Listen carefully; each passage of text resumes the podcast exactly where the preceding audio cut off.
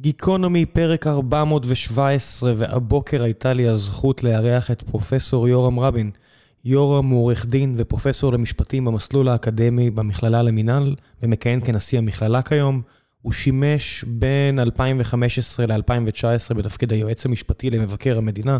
הוא כתב מספר ספרים שעסקו במשפט ציבורי, זכויות אדם, דיני עונשין, הוא מתעניין המון במשפט חוקתי, ממייסדי התנועה לחופש המידע.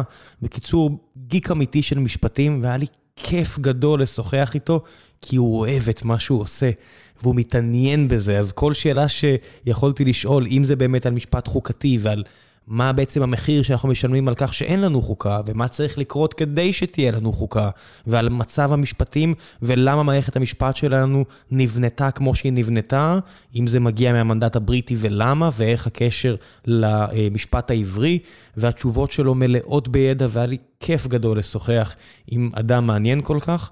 ולפני שנגיע לפרק עצמו, אני רוצה לספר לכם על נותני החסות שלנו, והפעם הפרק הוא בחסות משרד עורכי הדין שיבולת. משרד עורכי הדין שיבולת הוא אחד מהמשרדים המובילים בישראל בתחום התאגידי מסחרי הבינלאומי. תחת קורת גג אחת קרוב ל-300 עורכי דין מספקים שירותים משפטיים מגוונים ליזמים, סטארט-אפים בתחילת דרכם, או כאלו שזה כבר האקזיט השני והשלישי שלהם. עכשיו הם גם מפיקים פודקאסט בשם The Insiders.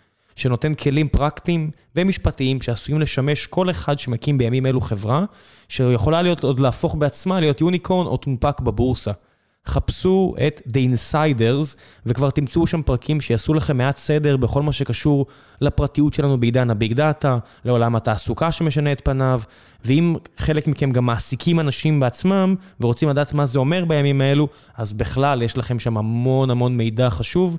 הזווית המשפטית של שיבולת תספק לכם מידע שקריטי לכם לדעת כיזמים או אנשים שמתעסקים בתחום הזה. זהו, ועכשיו לגיקונומי. פרק 417 עם פרופסור יורם רבין. תהנו.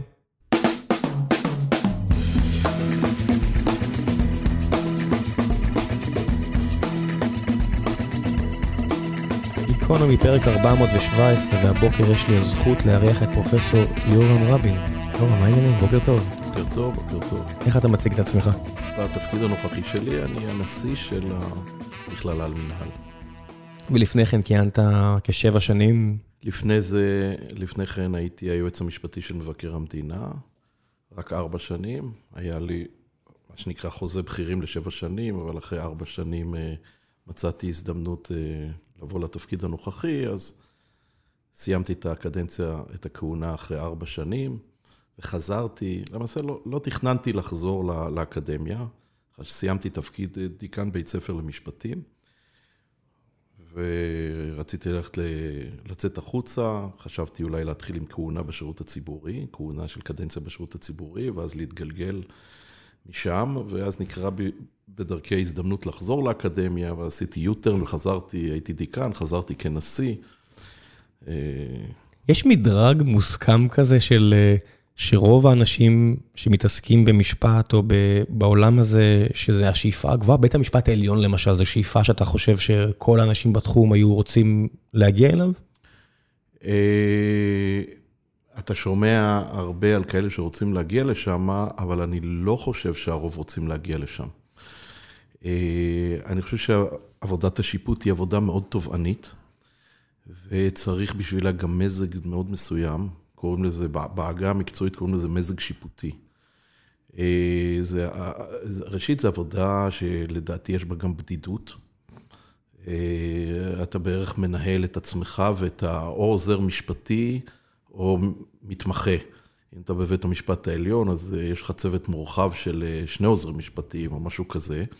למה זה כך? כי כל עבודת השיפוט בנויה על הפעלת שיקול דעת שיפוטי. זה לא חברה שמאבדת חוות דעת, אלא כל הרעיון השיפוטי, ואולי הוא טוב, אולי הוא נכון או לא נכון, אני לא, אני לא רוצה לשפוט כרגע את הרעיון. הרעיון זה שאדם שהוא שופט, שיש לו את ההכשרה של שופט, מפעיל את יכולת השיפוט שלו, את ה... את ה, מה שנקרא expert feel of lawyers, כן? את חוש המומחיות של המשפטן על בעיה קונקרטית. הוא נותן את פסק הדין, הוא חתום על פסק הדין, פסק הדין שלו, ההחלטה היא שלו. זה ככה, אתה יודע, זה מה שנקרא, זה כמו מסדר בימי הביניים, כך, ככה זה. אתה יכול לחשוב היום שאם צריך איזושהי החלטה שיפוטית, אז תבוא למשרד עורכי דין, שיש בו 200 עורכי דין עם כל מיני מחלקות, והם בסופו של דבר ינפקו לך איזושהי החלטה של צוות של אנשים, של 50 איש שהורכבו לצורך העניין. לא יודע, אני עובד פה עם מיתר, ולפעמים אני מרגיש באמת שיש 50 אנשים, ובסוף הם באים אליי ואומרים, תקשיב, זה לא, זה לא קל. לא, זה לא קל. אני חושב, ש... אני חושב שפתחת בשאלה מאוד מעניינת. אני, אני לא הייתי שופט, במה שנקרא באזרחות, אבל הייתי שופט בצבא. זאת אומרת, אה, בבתי משפט צבאיים, כי אני הייתי קצין במצ"ח, ולאחר מכן אה, רכשתי השכלה משפטית, תואר ראשון, שני, שלישי, באיזשהו שלב שהעבירו אותי להיות אה, שופט. אז, אז הייתי שופט במילואים. אז זו עבודה שאתה עושה אותה בבדידות, זה לא עבודת צוות. אה, צריך בשביל המזג שיפוטי, צריך, אה, מדברים מעט. כשאתה באולם אתה לא מדבר הרבה, ברוב, ברוב סוגי המשפטים. אתה מקשיב לעורכי הדין, אתה מקשיב ל, ל, לעדים, כן? הרבה פעמים אתה היית רוצה אפילו להתפרץ ולהגיד את הדברים אחרת, להגיד, תשמע, אדוני, יש לך עורך דין גרוע, צריך להגיד את זה כך וכך ולא כך. אבל אתה צריך להקשיב, אסור לך לרדת לזירת ההתגוששות.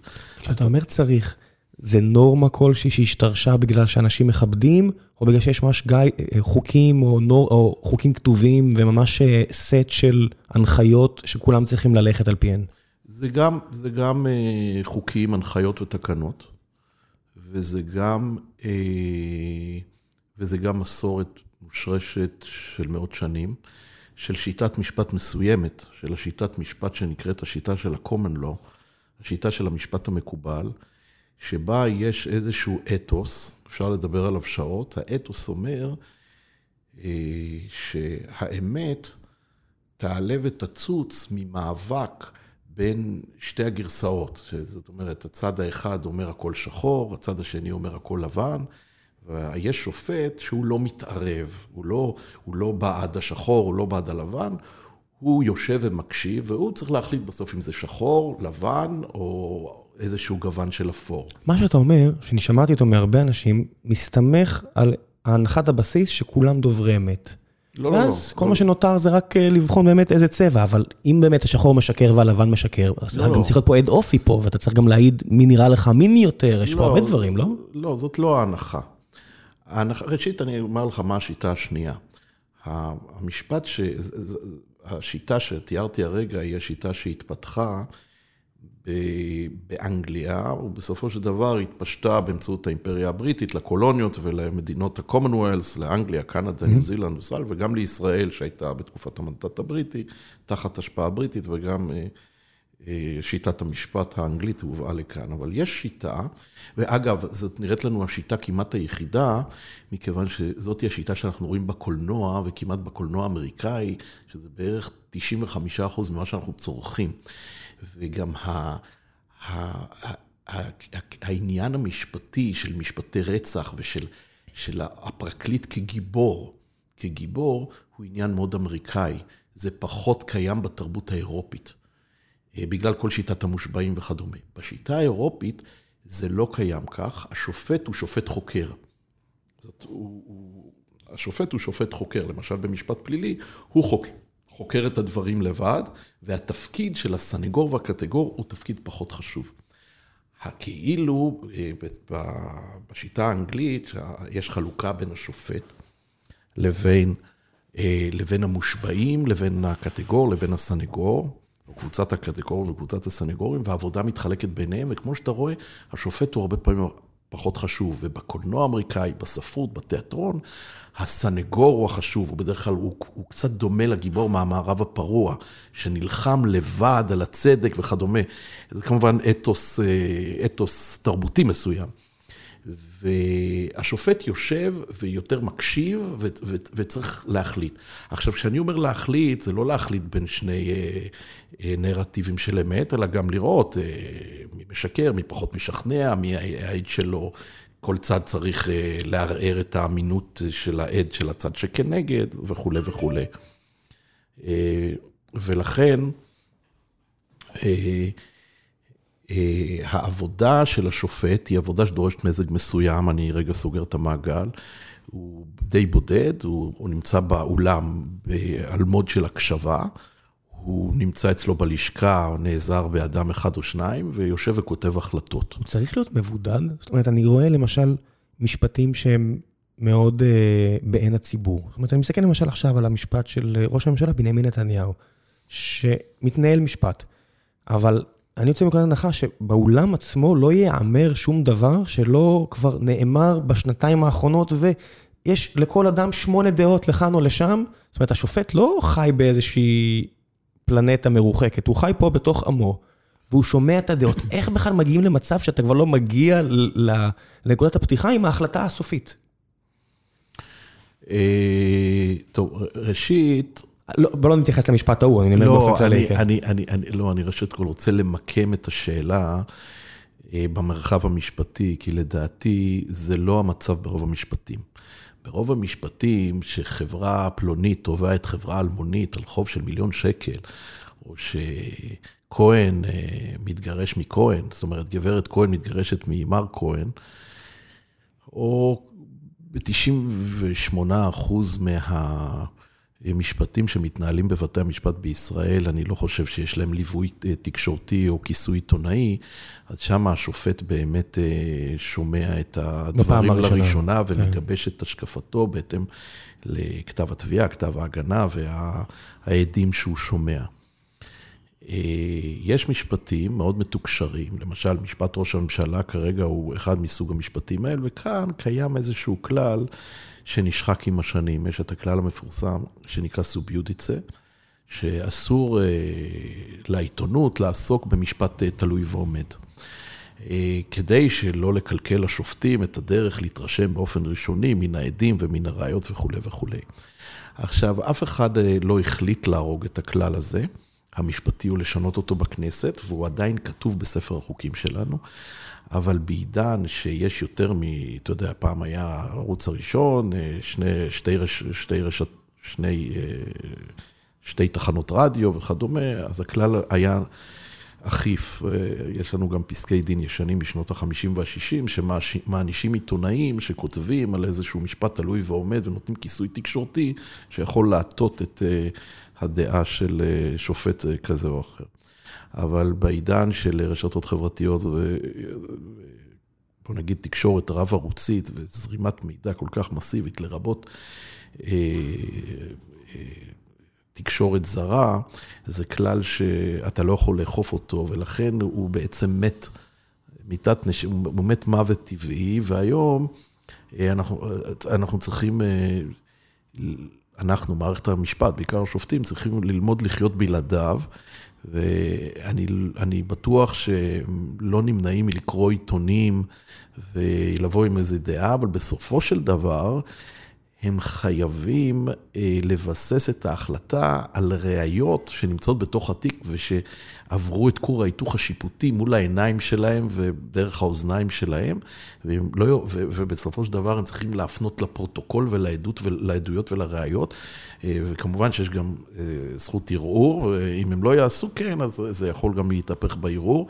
הם לא יכולים לומר כי ככה היה כתוב בעיתון וכולי וכולי, אז זה כמובן מסבך את הדברים, אבל זה, זה חלק מהסיבוכים של החיים המודרניים, זה, זה, זה סיבוכיות בלתי נמנעת. קורה ש... אומרת, שופט נהיה כבר פשוט בן אדם נורא מחושב וציני, זאת אומרת, זה כמו כירורג שכבר לא רואה בן אדם, אלא רואה משהו שצריך לתקן. לא, אני, אני חושב למשל על שופט במקרה, במשפט אחר, כמו של, לא יודע, שר הביטחון לשעבר, אה, מר אביגדור ליברמן, שיש, לא יודע, מיליוני דולרים בחשבון בנק של איזה ילדה, ויש איזשהו הסבר שלאדם הסביר נראה מהצד מאוד מוזר, אבל זה לא תואם, זאת אומרת, אי אפשר להרשיע על דבר כזה. שופט לא משתגע, אומר, אה, אני משתגע, אבל אני חייב לעשות א' ולא ב' וכאלה. זאת אומרת, איך מגיעים לאותו מזג שיפוטי? איך... אה, לא, המז... יש מזג שיפוטי, זה, זה, זה האיפוק, לשבת ולשמוע את העדים. ולא להתפרץ ולא לנהל לצדדים את, את ההגנה או את ההתקפה. ולא להתרגז ולהיות סבלני לעדים, ולשמור על האובייקטיביות ועל הניטרליות, ולא לנקוט צד. זה, זה המזג השיפוטי. השאלה שלך יותר נוגעת לשל, לדיני הראיות. יש כללים, גם כתובים וגם לא כתובים. מה זאת אומרת לא כתובים? הם, הם כתובים בפסקי דין והם הלכות מחייבות, ויש לנו הוראה בחוק שקובעת שאנחנו כפופים לעקרון התקדים המחייב, ומה שקבוע בפסקי דין מחייב את הערכאות דלמטה, זאת אומרת, מה שנקבע בבית המשפט העליון מחייב במחוזי.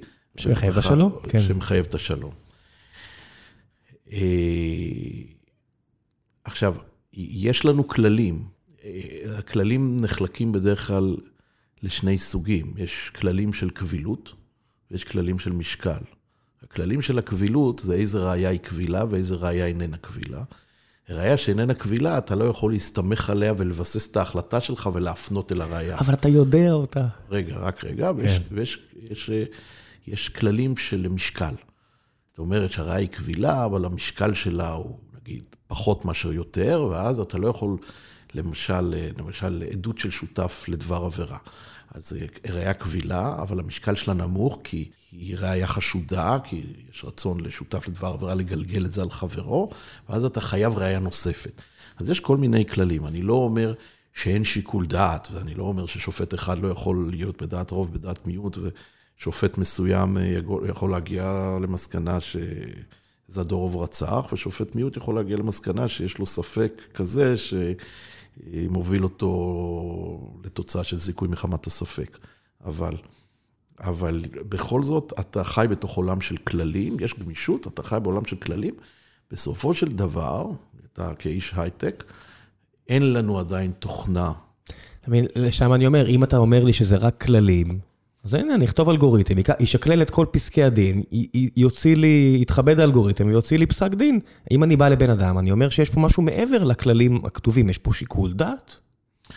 יש פה שיקול דעת, אה, שאני חושב, אני לא מבין גדול במחשבים ובתוכנות ובעולם ההייטק. קראתי רק כמה ספרים פופולריים. אני זוכר באיזה ספר פופולרי של האוניברסיטה המשודרת על מבחן טיורינג או משהו כן, כזה. כן, מבחן טיורינג. מבחן טיורינג, ש, שאתה, מת, מתי תהיה איזושהי בינה מלאכותית שתוכל לשוחח עם המחשב, ולא תדע שאתה משוחח עם מחשב ולא עם בן אדם, נכון? כן, זה המבחן. זה המבחן. אז אני אה, לא, אה, לא, לא חושב שאני יודע, יודע את העתיד, בטח לא יותר מן אחרים, ואולי פעם תהיה תוכנה כזאת, אבל אה, אני יכול לומר שני דברים. ראשית, שככל שהזמן עובר, אז כל מיני עיסוקים שקשורים למדעי החברה הולכים ומושתתים לאט-לאט על כלים אה, סטטיסטיים, גם מחקרים במשפטים. המשפטים היה פעם חלק ממדעי הרוח. הוא הולך ומתקרב למדעי החברה, זאת אומרת, מנסים לבסס החלטות אה, משפטיות, שיפוטיות, על כלים מדעיים. אה, למשל בדיקות DNA, למשל בדיקות בליסטיות, למשל אה, בדיקות של אה, רוק, או בדיקות של שערות של כלב בזירת רצח כן. וכולי וכולי. ולכן, או טביעות אצבע וכדומה. אבל בסופו של דבר, לא מצ... אין לנו עדיין תוכנה שיכולה להחליף, אני אומר את זה כמשפטן, אולי תוכל לארח פה פעם מישהו שיחלוק עליי, למיטב ידיעתי, אין לנו איזושהי תוכנה שיכולה להחליף את שיקול הדעת השיפוטי שמשקלל את דברים לא קשורים. הרי אתה צריך לשקלל עד ראייה עם טביעת אצבע, עם אה, משהו כזה, עם כל מיני, עם אמירה של נאשם שהוא שינה את דעתו ופעם כן. גמגם ובחקירה נגדית נפל. אתה יודע שיש מחקרים שמראים שכאשר אתה חוקר עד, ש... דווקא מחקרים כמותניים או מחקרים איכותניים, לא, לא דווקא איזושהי חוות דעת תלושה, שעדים שהם דוברי אמת, אתה יכול במהלך חקירה למצוא אצלם הרבה סתירות.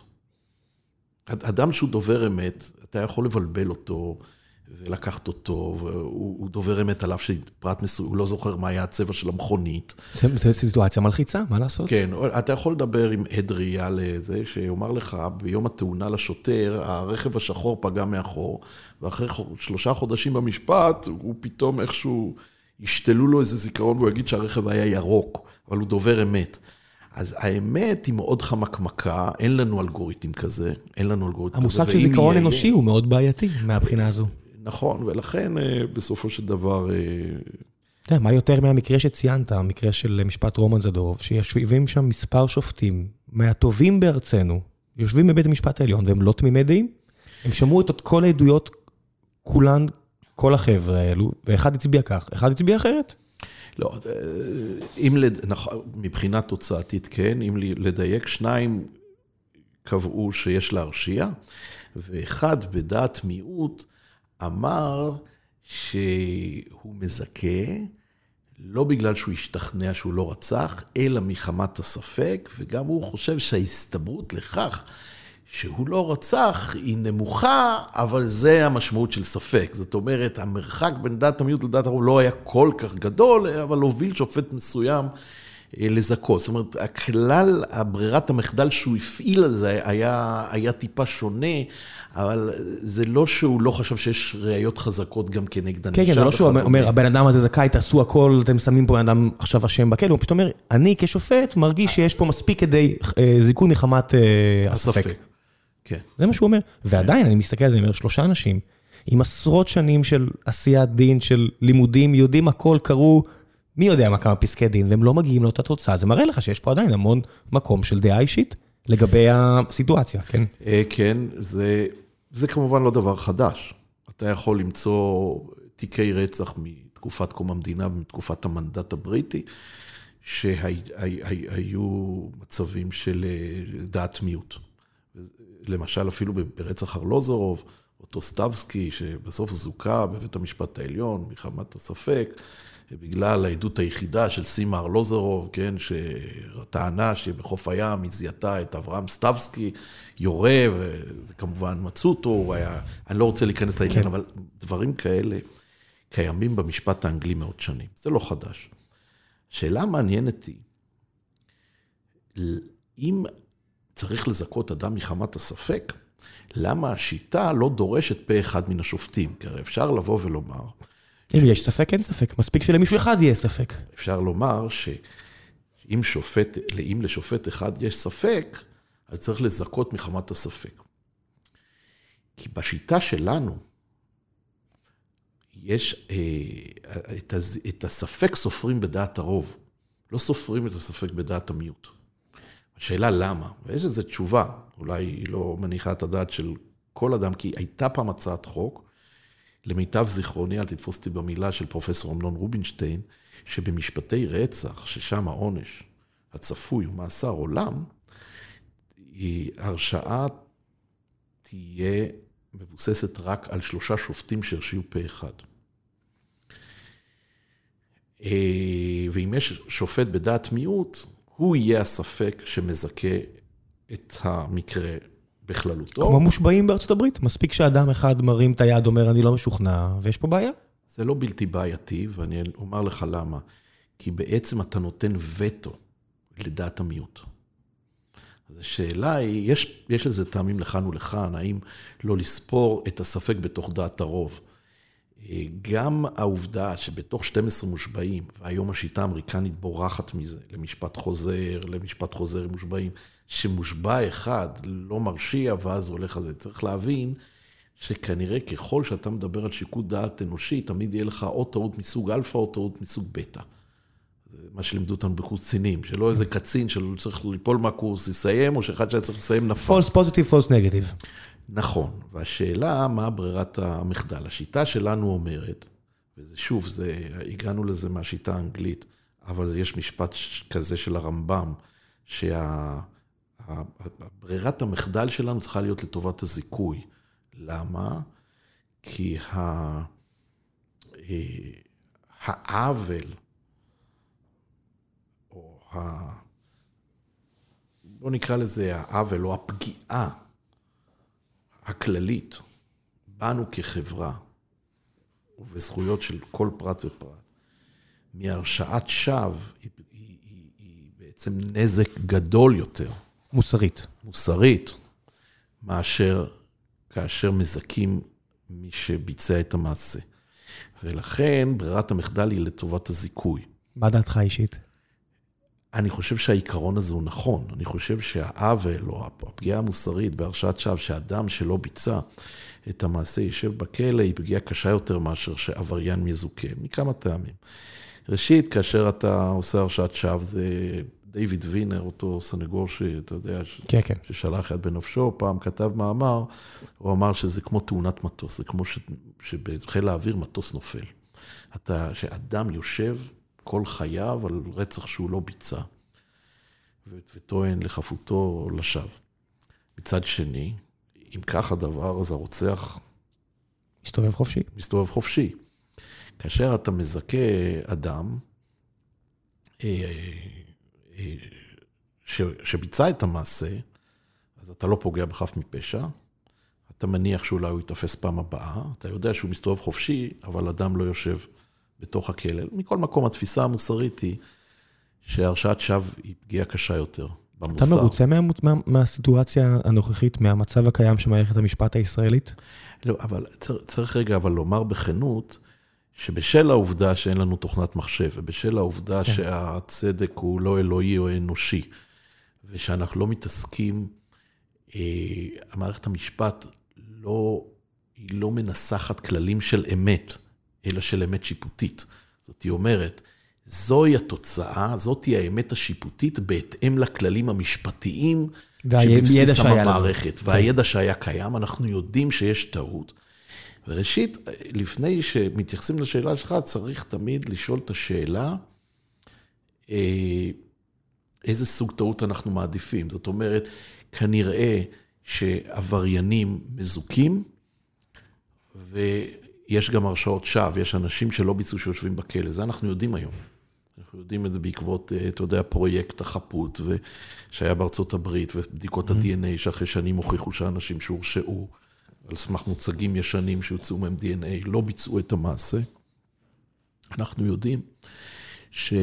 שיש טעויות לשני הכיוונים, והשאלה, איזה טעות אתה מעדיף על פני אחרת? אתה, לא- אתה צריך אה, לאמץ כללים שיצמצמו את הטעויות משני הכיוונים, אבל כנראה שאיזה טעות אחת על חשבון השנייה. זאת אומרת, אם אתה מאמץ כללים מסוג מסוים, אז אתה תעדיף כנראה... אתה צריך קודם כל לאפיין את ה-first principle שלך. כן, העקרונות הראשונים, מה אתה מעדיף? אם אתה מעדיף לצמצם את ה-false positive ואת ה-false negative, מה מוסרית אתה רוצה לקבוע, ומשם אתה תמשיך הלאה. בהנחה שאין לך שיטה לצמצם את שניהם לאפס, ותמיד אחד על חשבון השני וכולי. אז השאלה, אז האם אני מרוצה? אדם לא יכול להיות אף פעם, אה, להיות מרוצה מהמצב הקיים, שיש בו טעויות מסוג הזה ומסוג אחר. השאלה היא כל הזמן שאלה כיצד לצמצם את הטעויות. אה, צריך שופטים טובים, צריך עורכי דין לא, טובים. לא, אני ארחיב את השאלה עוד יותר. צריך גם, צריך גם לבסס את הראיות המדעיות, כן. אה, לה, להעמיק את השימוש בראיות מדעיות וכולי, להשתמש בכל הכלים כדי לצמצם טעויות. אני לא חושב ש... אגב, אני חושב שיש היום פחות טעויות. מאשר לפני 100 שנה או לפני 50 שנה. אני מאוד אופתע אם יש מישהו שחושב אחרת ממך. כן, יש, כי מנסים פחות להסתמך על הודעות שהוצאו בכוח וכדומה, ויש יותר רגישות. אני אפילו אוסיף לך את העניין של גזענות ושוביניזם. אם בעבר אדם לבעור כהה יותר מיד היה נחשד בשלל בעיות כאלה ואחרות, בכל העולם אנחנו מכירים את הסיפורים האלה, עצם העובדה שהתקדמנו מהמקום הזה, כבר הפחתנו כמות עצומה של טעויות ש, שנעשו בעבר, ביודעין אפילו. זה נכון, עם זאת, אני יכול לומר לך שמחקרים כמותניים מאוד מעניינים שהתפרסמו בשנים האחרונות, לאחד מהם לפחות אני הייתי שותף, אה, בדק הטיות שיפוטיות שהן, אה, שהן מנותקות מהשקפות של השופטים. זאת אומרת, שופטים שהם בהכרח מוגדירים את עצמם כלא גזענים וכדומה, מוכיחים שלאדם יש הטיות בראש שהוא לא מודע להן. זאת אומרת, אדם יכול אה, להעדיף קבוצה אחת אה, בגלל שהוא קרוב אליה, או בצבע, או שהוא קרוב אליה מבחינה סוציו-אקונומית, או בגלל כל מיני תדמיות, ויש לו הטיה שיפוטית בראש שמובילה באופן סטטיסטי במספרים גדולים, כן? בחוק המספרים הגדולים, אתה יכול להוכיח שהייתה הטיה, על אף שזה לא נובע מהשקפה. גזענית. כן, זה יש, אנחנו אנשים של דפוסים, ואני אגיד עכשיו משהו שהוא קצת בעייתי, אבל אם אתם, למשל עכשיו אתה נמצא בבית המשפט, ויש לך עכשיו ארבעה תיקים של עבירות רכוש, והשלושה הראשונים ביצעו אותם אה, ערבים ישראלים, ומגיע האדם הרביעי, ואתה כבר בראש יכול להשלים את התמונה, הנה, יש שם שלושה אחרים שפסקתי עליהם השם, אז גם הרביעי. עכשיו, זה לא מגיע מגזענות, זה פשוט אנחנו יצורים שפועלים לפי דפוסים. וזה, וזה, אתה יודע, בסוף אתה, אתה, אפשר להגיד, אני מכיר מחקרים של האם השופט רעב או לא רעב, אם הוא אכל ארוחת צהריים, לא אכל ארוחת צהריים. אנחנו בני אדם. אנחנו רק בני אדם בסוף, כולנו גם שופטים. זה בעיה? אה, זה, זה נכון. אה, אתה בעצם מתאר סוג מסוים של הטיה שקיימת, אתה מצייר אותה בצורה קצת פשטנית. בוודאי, בוודאי שהקצנתי. לא, בוודאי, כן. אני חושב ששופט יכול להתעלות מעל זה, אבל הוא, בחוק המספרים... בטוח שהם עושים את זה ברוב המקרים, כן. אבל בחוק המספרים הגדולים, אנחנו יכולים לראות הטיה, לפעמים הטיה שהשופט אפילו לא רואה אותה. זאת אומרת, אם אתה תשאל אותו, האם הרשעת יותר מסוג אה, אנשים מסוג א' מסוג ב', לא. אבל אם אתה תבדוק את זה על כל השופטי שלום במדינת ישראל בצורה כזאת, אתה תראה שבאופן כללי יש איזושהי הטיה, שהשופט הבודד לא מודע כלפי עצמו, והוא גם לא, לא רואה את זה בתיקים של עצמו, כי הוא גם, הוא גם לא חוקר את זה סטטיסטית, כן? גם, גם יש לו הסברים. הרי הוא יכול לומר, ברור שיש יותר אה, מורשעים מקבוצה פלונית, בגלל שהם אה, ממעמד סוציו-אקונומי יותר נמוך והם יותר עניים ולכן יותר גונבים, ואז אתה גם מנטרל את זה. זאת אומרת, אתה יודע לעשות כל מיני רגרסיות סטטיסטיות ולנטרל את כל הדברים האלה ולומר שהוא למשל אה, מוטה יותר מאשר ה... הטיה של אותה קבוצה, נגיד ברמה הסוציו-אקונומית וכולי וכולי, בכל מיני כלים סטטיסטיים. תשמע, החברה גם יודעת להלביש שכבות של... אני לא אגיד שקרים, אבל של אה, פחות, פחות מאמת על שלל דברים. אתה יכול, בארצות הברית למשל יש מה שנקרא אה, מגפת הקרק הייתה בשנות ה-80 וה-90. אתה אומר, זה אותו סם כמו קוקאין, זה אותו חומר. אבל קרק זה של העניים, קוקאין זה של העשירים, זה מתבטא בהבדל המחיר. זה עניין של דילול של אותו חומר בדיוק. אבל בגלל שהתרבות הלבישה על זה הרבה מאוד דברים, שופט יראה קרק, יראה קוקאין, העונשים השתנו מאוד, אותו חומר בדיוק. אה, שופט, אם לסכם את העניין הזה, שופט הוא בן אדם. כן. ועל אף שהוא מלומד ויש לו כלים ויש לו גם איזה מתחם סבירות חוקי שבתוכו הוא פועל, וגם יש לו כללי עזר של קבילות הראיות, של משקל הראיות, ויש לו כללים ששומרים עליו במידה והוא מפעיל, וכיוון שבתיקים חמורים יושבים גם יותר משופט אחד, ויש גם ערעור אה, וכולי וכולי, חרף כל זאת, הוא אדם והוא יכול לטעות. כל עוד, כל מערכת שבנויה מבין אד, מבני אדם, היא מערכת שיש בה הטיה. אה, ולכן גם, אם אתה רגע, מה שנקרא, מגביה, עוף אל המופשט, זה גם הרעיון הפוליטי של הפרדת הרשויות, שהכוחות האנושיים, בגלל שהאדם נוטה לטעות והאדם קרוב אצל עצמו, היה צריך שיהיה רשות מחוקקת ורשות מבצעת ורשות שופטת, ובתוך הרשות השופטת יש ערעור ויש כל מיני מערכות, כדי אה, שכוח יבלום כוח, ושיקול דעת יבלום שיקול דעת, ואנשים מנקודות מבט שונות יטפלו בבעיות מזוויות שונות. יש אה, כלי ביקורת מסוימים, יש מבקר פנים ויש מבקר מדינה ויש ועדת הביקורת של הכנסת וכולי וכולי, כי כל המערכת שבנויה על ידי אנשים היא מוטה לטעות. וזה באמת חלק מהמערכת הדמוקרטית, כי במערכת שהיא איננה דמוקרטית, אפשר לומר שהאמת נמצאת אצל מנהיג אחד. אצל המלך, בוודאי. אצל המלך. וזה אה, אולי ראוי רגע לזכור שני דברים, אני חושב שהם מעניינים מבחינה היסטורית. אה, יש מחקר מעניין בספר שקראתי על אה, ספר, על ההכרעות הגורליות של שנת 1941. שם מנתחים את ההחלטות הנכונות והמוצדקות של המנהיגים במהלך מלחמת העולם השנייה. 1941 זאת הייתה שנה שהתקבלו בה הרבה החלטות. פרל ארבור, קורה עם הרבה דברים כן, בעולם. פרל ארבור. מבצע ברברוסה. כן, ההחלטה של היפנים לתקוף את האמריקנים, ההחלטה של ה... נאצים לתקוף את רוסיה. לתקוף את רוסיה וכולי וכולי. יש כן. צבר של החלטות. ועכשיו מנסים בפרספקטיבה, גם ההיסטוריון הוא כנראה לא אובייקטיבי, אבל הוא מנסה לחקור את זה ברמה הפסיכולוגית האנושית. ומנסים להשוות את אה, רוזוולט וצ'רצ'יל לעומת אה, מוסוליני, היטלר וה... כן, הירואיטו, סליחה. הירואיטו היפני. ומראים שם דבר מאוד מעניין, שההחלטות של בעלות הברית, שבסופו של דבר ניצחו, אבל לא בהכרח ניצחו בשל כך, כן? אבל הייתה תרומה לכך שהן היו החלטות יותר מושכלות. באיזה מובן?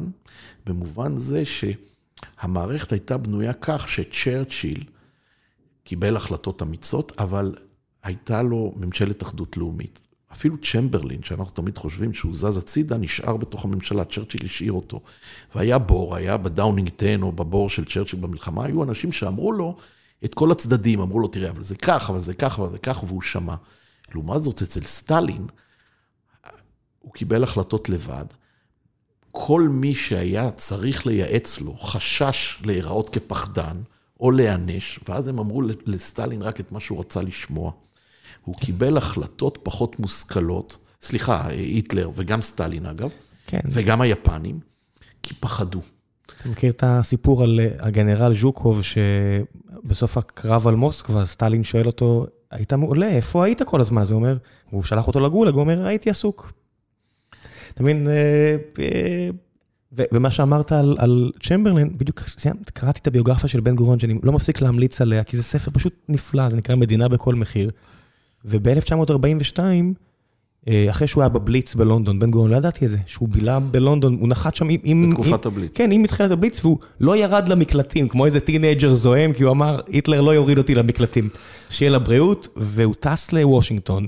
והוא מגיע ללורד הליפקס, שהלורד הליפקס היה משותפיו הגדולים של צ'מברלנד במדיניות הפיוס, והוא היה השגריר הבריטי בארצות הברית. זה לא שכל האנשים במדיניות הפיוס הבריטית, אה, צ'רצ'יל אה, שם אותם לא, לא, במרתף. לא, לא, הם נשארו. אפילו לא את צ'מברלין. צ'מברלין נכנס ממש לממשלת ה...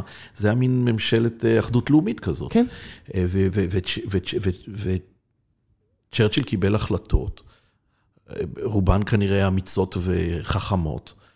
וגם אה, אולי הירואיות, אבל הוא שמע את, את כל הצדדים, מי שרצה להשמיע. אולי היו פחות דעות, אולי יותר, אבל הוא שמע את כל הצדדים. וזה בניגוד למנהיגים שקיבלו החלטות לבד, פחדו לומר עליהם ביקורת, חששו שהם יוציאו אותו להורג, או שתהיה פחדה. היו הרבה דברים גם שצ'רצ'יל אמר, זה לא נראה לי כמו שצריך, זה לא לטעמי, וזה בכל זאת קרה. הפצצות בגרמניה, בומבר ג'ו, הגנרל הבריטי של חיל האוויר שטחן שם את הגרמנים, וצ'רצ'יל אמר, זה ברבריות, אנחנו לא מאמין, לא מאמין שאנחנו עושים את זה, והוא הפריים מיניסטר, כן? והוא עדיין ידע לתת מקום לגנרלים שלו, לעשות דברים, גם כנגד התחושת בטן שלו. כן, אבל אה, נכון, עכשיו אני, אני, אה, אלה באמת אה, דוגמאות... צבאיות. צבאיות, ושל מדינה, של מדינה בשעת חירום. שם יש אה, כנראה גם כל מיני חוקים משל עצמם, אבל באופן כללי, זה, זה, זה אולי מוכיח את הצורך בגיוון של דעות, בבקרה, בלשקול את האידך גיסא, בלשמוע דעות אחרות, שאתה מקבל החלטות, יכול להיות החלטות מאוד חשובות, על בריאות, או על, על חיסונים, או על, על מגפה ועל מלחמה, ובכלל, על אינפלציה, על כלכלה.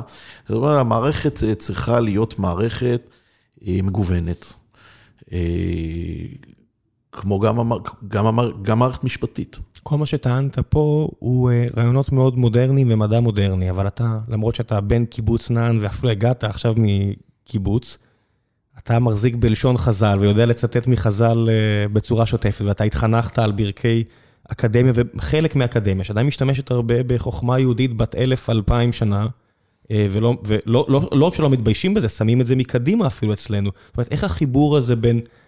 חוכמה מלפני אלף ואלף שבע מאות, אלף שמונה מאות שנה, לבין מדע מהמאה ה-21? ככל שזה, אני יכול לומר את ההיבט המשפטי כמובן, אני לא, אה, לא בקיא ב... זאת אומרת, אני, אני, אני יכול להתייחס לזה במישור המשפטי. אה, בתקופת טרום המדינה, וגם בתקופה קצר, בתקופת טרום המדינה היה ויכוח לגבי שיטת המשפט שתהיה קיימת אה, כאשר תוקם מדינת היהודים באופן עצמאי.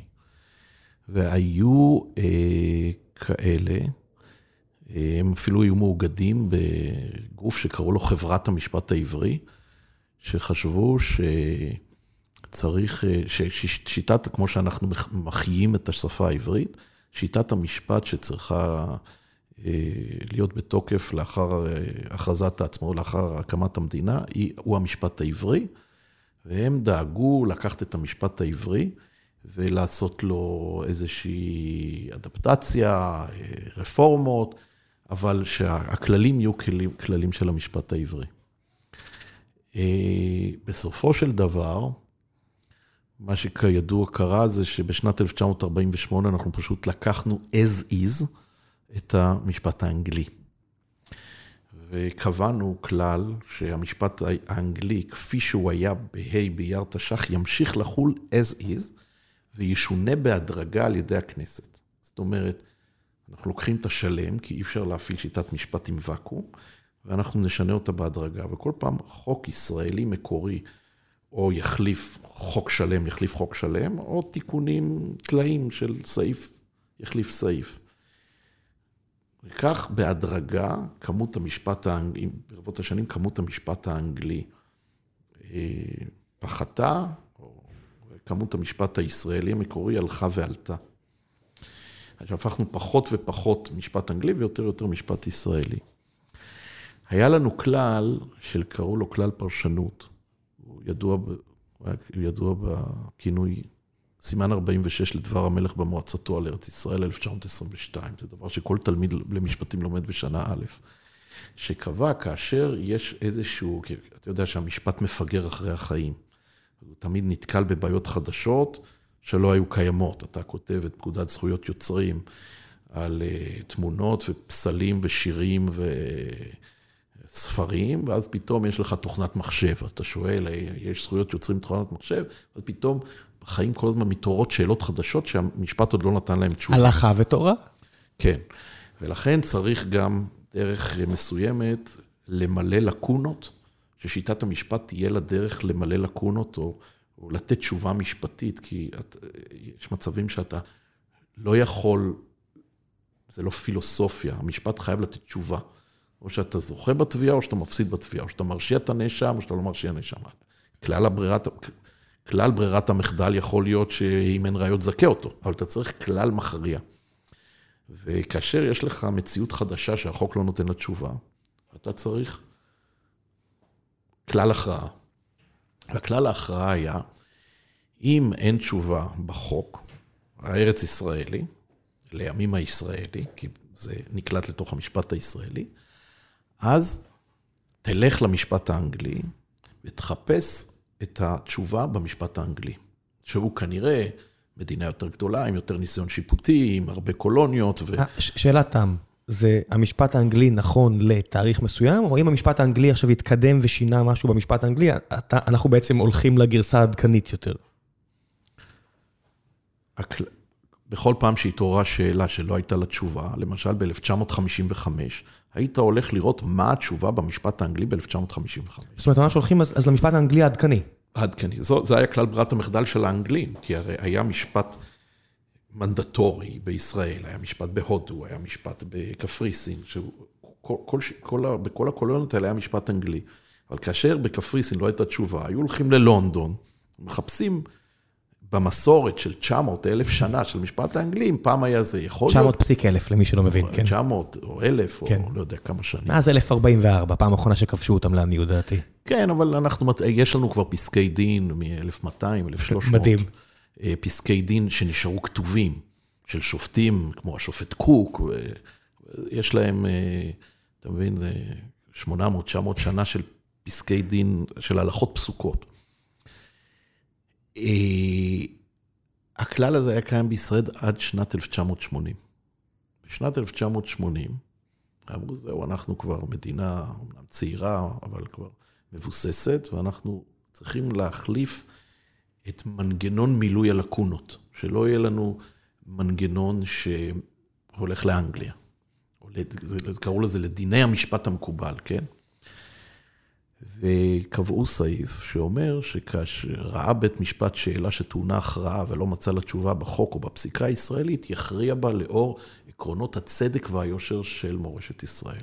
ככה כתוב, לא כתוב במשפט העברי. הייתה מחלוקת מאוד גדולה בכנסת, מה לכתוב, האם לכתוב משפט עברי, ואז אתה צריך ללכת לתלמוד או למשנה או לא יודע מה. הלכה מאוחרת יותר. או לגאונים או לרב כן. עובדיה יוסף.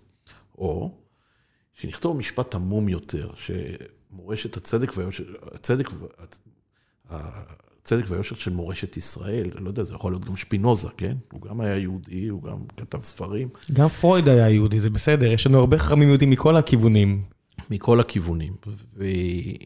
ואחרי שהכנסת אמרה את דברה, וניסחה את הסעיף כפי שהיא ניסחה אותו, אז התעוררה, אה, היה ויכוח בבית המשפט. איך מפרשים את הביטוי מורשת ישראל? וכאן אה, יש לנו פסק דין מאוד מאוד ידוע, אה, שנקרא, סתם לצורך הרקורד, כן? הנדלס נגד בנק קופת עם. תמיד, ההלכות תמיד זוכות, במקרה הם גם שמות מאוד כן. יפים של פסקי דין. זה פסק דין על אדם שמצא איזושהי מציאה מאוד יקרה, שמונחת על רצפת חדר הכספות. והשאלה האם הוא צריך, למי הוא צריך להחזיר את זה. עכשיו, זה לא בעיה פילוסופית אה, מומצאת, זה סיפור אמיתי. סיפור אמיתי,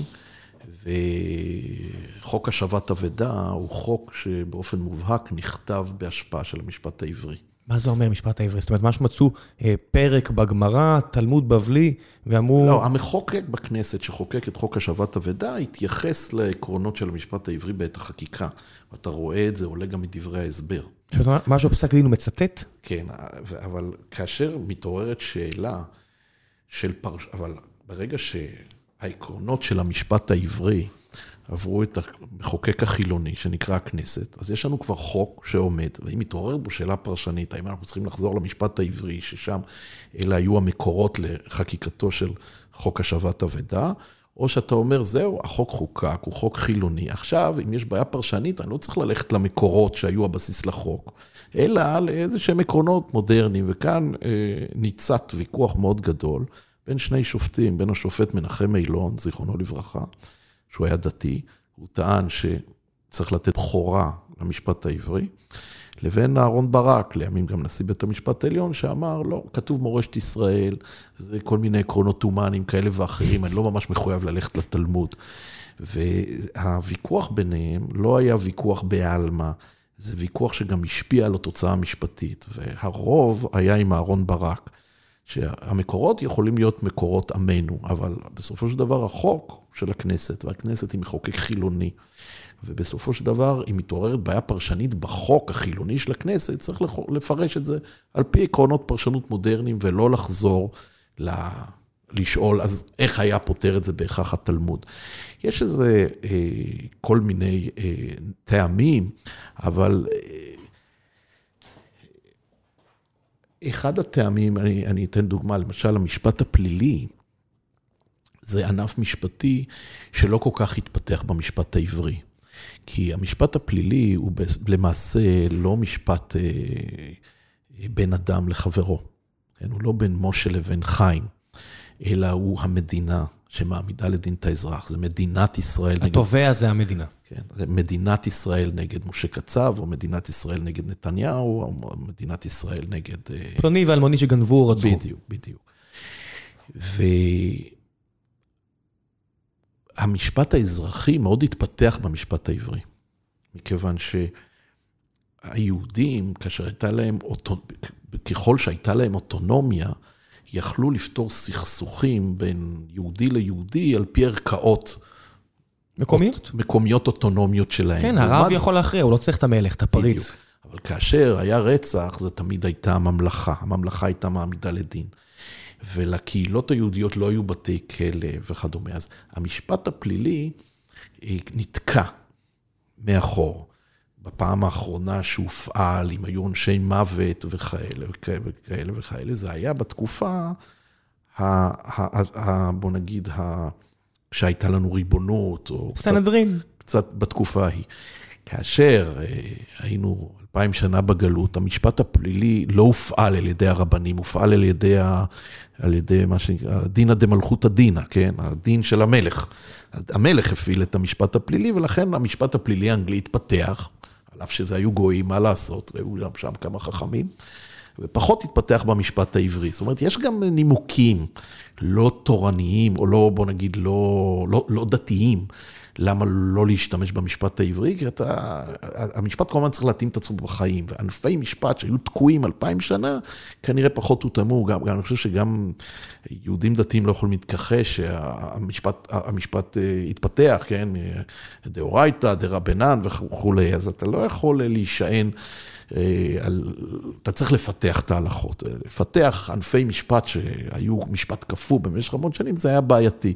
בסופו של דבר, אני כמובן מסכים לזה שההתפתחות של... אה, או שההחלטה, ההכרעה, להישען על משפט אנגלי ולפתח אותו ולעשות ממנו בסוף משפט ישראלי, כי אנחנו בכל זאת חברה עם, עם מאפיינים מסוימים, היא הייתה החלטה נכונה יותר מאשר אה, לקלוט את המשפט העברי ולפתח אותו בענפים מסוימים. אה, היה קפוא במשך הרבה שנים וגם מושפע מכל מיני עקרונות דתיים שלא מתאימים למחוקק חילוני, אז אני, אני חושב שההחלטה ההיסטורית הייתה החלטה נכונה. יש אה, משהו במשפט הבריטי, ותקן אותי פה אם אני טועה, כי אני הולך פה מזיכרון, שבתביעות דיבה, הוצאת דיבה, באנגליה אתה בעצם, הברירת המחדל היא שאתה אשם, אתה צריך להוכיח שלא פגעת, לא הוצאת דיבתו של אדם, ובעוד בארץ אתה צריך, הפוך, האדם הנפגע צריך להוכיח שהוא כן נפגע, נכון? יש, יש אמת כזו? אני, אתה, כל תביעות... אני מכיר את זה מאיזה תביעה של סיימון סינג, הסופר הבריטי, שאיגוד הכירופרקטורים תבע אותו, והוא הפסיד כי הוא לא הצליח להוכיח שהוא לא הוציא את דיבתם, משהו כזה שהבנתי איך זה יכול להיות כל כך שונה מפה, אם אנחנו נשענים על המסורת שלהם. אני, אה, ראשית השאלה שלך קשורה לענף בתוך המשפט שנקרא דיני הנזיקין. אה, אני לא מומחה לדיני נזיקין, אני לא רוצה להסתכן בתשובה פה. כן, אז אל תגיד משהו שיטעה כן, אותנו. כן, לא, לא, אני לא, זה לא התחום שלי. זה נושא שנראה לי כל כך מעיק מהצד על מערכת המשפט, זה נראה כאילו כל אדם היום ממהר לתבוע את השני על הוצאת דיבה, ואני לא יודע, מה החוק בכלל, אתה מכיר בכלל מה, אני מניח שאתה מכיר בערך, מה המצב סביב הדבר הזה בארץ? תראה, אני אומר משהו כללי. ראשית, אני לא מומחה לדיני נזיקין, ואני לא, לא רוצה לומר כן. דברים פסקניים על דיני נזיקין. אני יותר עסקתי במשפט החוקתי, בחוקי היסוד ובהסדרים בין הרשויות, ובאופן יותר כן. פרטני במשפט פלילי. אז אה, אני יותר מתעסק במשפט ציבורי. אז בוא, אז בוא... אה, זה, זה, זה, זה המשפט שהמדינה היא צד בהליך, אה, יכול להיות עתירה לבג"ץ או משפט פלילי וכדומה. אני לא מומחה לדיני נזיקין, אבל השאלה של כמות תביעות היא, היא גם שאלה תרבותית. אנחנו יודעים היום בצורה די ודאית שבמדינת ישראל אה, זה, אה, אנחנו עם שנוטה לתבוע. זאת אומרת, שיעור... סטטיסטית באמת יש פה יותר? סטטיסטית, הישראלים, אני לא רוצה לומר יהודים, הישראלים ממהרים לתבוע. זה לא משנה אם זו תביעה גדולה, או תביעה מוצדקת אבל מוגזמת, או תביעה בינונית אבל לא מוצדקת בכלל, או תביעה קטנה בבית משפט תביעות קטנות. כמות התביעות, או כמות, אה, אה, אה, כמות הפנייה לערכאות בישראל באחוזים היא גבוהה, היא גבוהה מאוד ביחס לארצות אחרות. ויש ארצות שלמשל ממעטים לתבוע, כמו ב, למשל ביפן. גם, גם שנפגעות זכויות או שמופרים חוקים. זאת אומרת, היפנים באופן סטטיסטי נזקקים פחות לערכאות, פחות, יוזמים פחות פנייה לבתי משפט. אצלנו ביחס לשיעור, לגודל האוכלוסייה וכולי וכולי. אה, יש הזדקקות מאוד גבוהה לערכאות, וזה דבר שמנסים אה, אה, לפתור אותו באמצעות הליכים אלטרנטיביים, באמצעות גישור, פישור, בוררויות וכלים, וכלים שונים, כי כמובן שמערכת מאוד עמוסה יכולה לתת מענה פחות טוב לתביעות משפטיות. זה גם מתיש את המערכת בסוף. מתיש את המערכת, אתה גם לא רוצה שיהיה שופטים בלי סוף והליכים בלי סוף. אני מכיר את זה גם עם עולם הרפואה, שאני צריך לבדוק את הנתון הזה, שכמות הביקורים אצל רופא, בעיקר רופא ילדים בארץ, היא גבוהה בצורה יוצאת דופן ביחס למדינות אחרות, אבל אני אנסה לתקף את זה, אני לא, לא אמשיך את ה... אני לא... כן, כן, אני, אני, אני אנסה לתקף את זה עד, עד הפרק הבא, אני אנסה לבדוק, אה, אני רק מכיר את זה מכמה אנקדוטות, מכמה רופאים שאמרו לי את זה, אבל לא מספיק. אז בוא, בוא נחזור לאיפה שאתה מרגיש יותר בנוח, חוקה. נושא שהוא לא קטן, אה, עד כמה חסרה חוקה בארץ, לדעתך? כמי שבאמת מתעסק בזה כל כך הרבה שנים. חסרה מאוד. אני רואה שכדי להבין את ה... עד כמה חוקה חסרה, צריך להבין מה זו חוקה. החוקה היא גם, היא, היא, היא בעצם, זה חוק, אבל זה חוק מסוג מיוחד. זה חוק שהוא משוריין. זה חוק משוריין, זה כללי משחק משוריינים, שאפשר לשנות אותם רק בתנאים, אה, בתנאים מאוד מסוימים. החוקה חייבת, החוקה כדי למלא את תפקידה צריכה להיות אה, נוקשה. זאת אומרת, צריך להיות לה איזושהי נוקשות. ניקח רגע דוגמה כדי להסביר למה אני מתכוון. ניקח את החוקה האמריקאית. אני כרגע, אני, אני רגע, יש, יש פה שני היבטים, יש פה היבט של תוכן החוקה ושל, ושל כללי המשחק והנוקשות שלה. אני רגע לא מתייחס לתוכן, אלא לכללי המשחק. מה זאת אומרת תוכן? התוכן הוא, למשל בחוקה האמריקאית, שלכל אדם יש זכות להחזיק בנשק והוא יכול ללכת ולקנות נשק. זה נגיד איזשהו שריד מימי המערב הפרוע, מימי הספר. מיליציה, מיליציה חמושה, כן. כן, אה, שאדם יכול לקנות, זה, זה תוכן. אבל, יש כלל, אבל כיצד התוכן הזה משוריין אם זה קבוע לא בחוק רגיל של מדינת מיניסוטה או של מדינת ניו יורק, אלא זה קבוע בחוקה הפדרלית?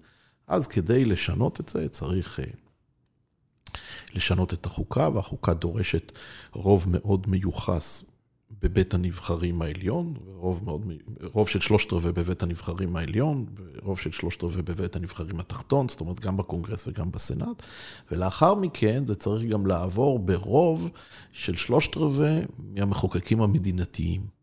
זאת אומרת... סופרים state state, ומה שצריך לראות שממש רוב המדינות בפדרציה מסכימות לקבל עליהן את השינוי הזה בחוקה. כן, זאת אומרת, צריך רוב במחוקקים הפדרליים, וצריך רוב במחוקקים המדינתיים, והרוב הזה הוא גם רוב מיוחס, זה לא רוב של 61 כן. נגד 59, או של... ולכן ב-250 שנה יש כל כך מעט כל תיקונים כך, לחוקה. כל כך מעט תיקונים. עכשיו, זה לא אומר, זה לא אומר שלא יכולה להיות חוקה שהתוכן שלה הוא לא טוב, או שיש בה סעיפים שדורשים שינוי והתאמה. יכול להיות באמת ששיטת, אני אקח רגע את ארה"ב כדוגמה מכוננת, אז שיטת המושבעים מעוגנת בחוקה. הש... העיקרון שאפשר לעשות אימפיצ'מנט לנשיא מעוגן בחוקה. הרעיון שאדם יכול לרכוש נשק וכולי וכולי מעוגן בחוקה. יש חשיבות לעצם העובדה שיש אה, כללי משחק משוריינים. תאר לך שאני משחק איתך שחמט, ואני חזק. אתה מחליט שהרגלי פתאום... שלך יכול לנוע שלושה צעדים קדימה, ולא רק שניים משורת הפתיחה. שהסוס יכול לזוז כמו, כמו, כמו הצריח. כן. כן? אז כללי המשחק משוריינים, באיזה מובן? במובן זה, אם אתה היום תזיז את, ה, את הסוס כמו רץ, אז אתה לא תגיד לי, אה, אתה תגיד לי, תשמע, אתה לא משחק שח, נכון? אתה תגיד לי, אתה לא משחק שח. זה כלל שאתה לא יכול לשנות אותו, הוא כתוב בחוקת השחמט, נכון? אפשר אה, אה, להגיד אולי דברים רכים יותר, אולי אפשר לבוא ולשנות משהו לא ברמת החוקה. נגעת לבוא, נסעת בכלי, כן. נגעת נסעת אה, בין כל מהלך, אתה, אתה לא יכול... אה, כן. אה, לחשוב יותר מחצי שעה על כל מהלך, כן. המשחק שלנו משחק מהיר, משחק איטי, נעשה את זה משחק עם שעון או בלי שעון, עדיין אנחנו משחק שח, אבל יש איזשהו כלל מסוים, שאם אנחנו נזיז את הסוס כמו רץ, תגידי, תקשיב, זה כבר לא שחמט, נכון?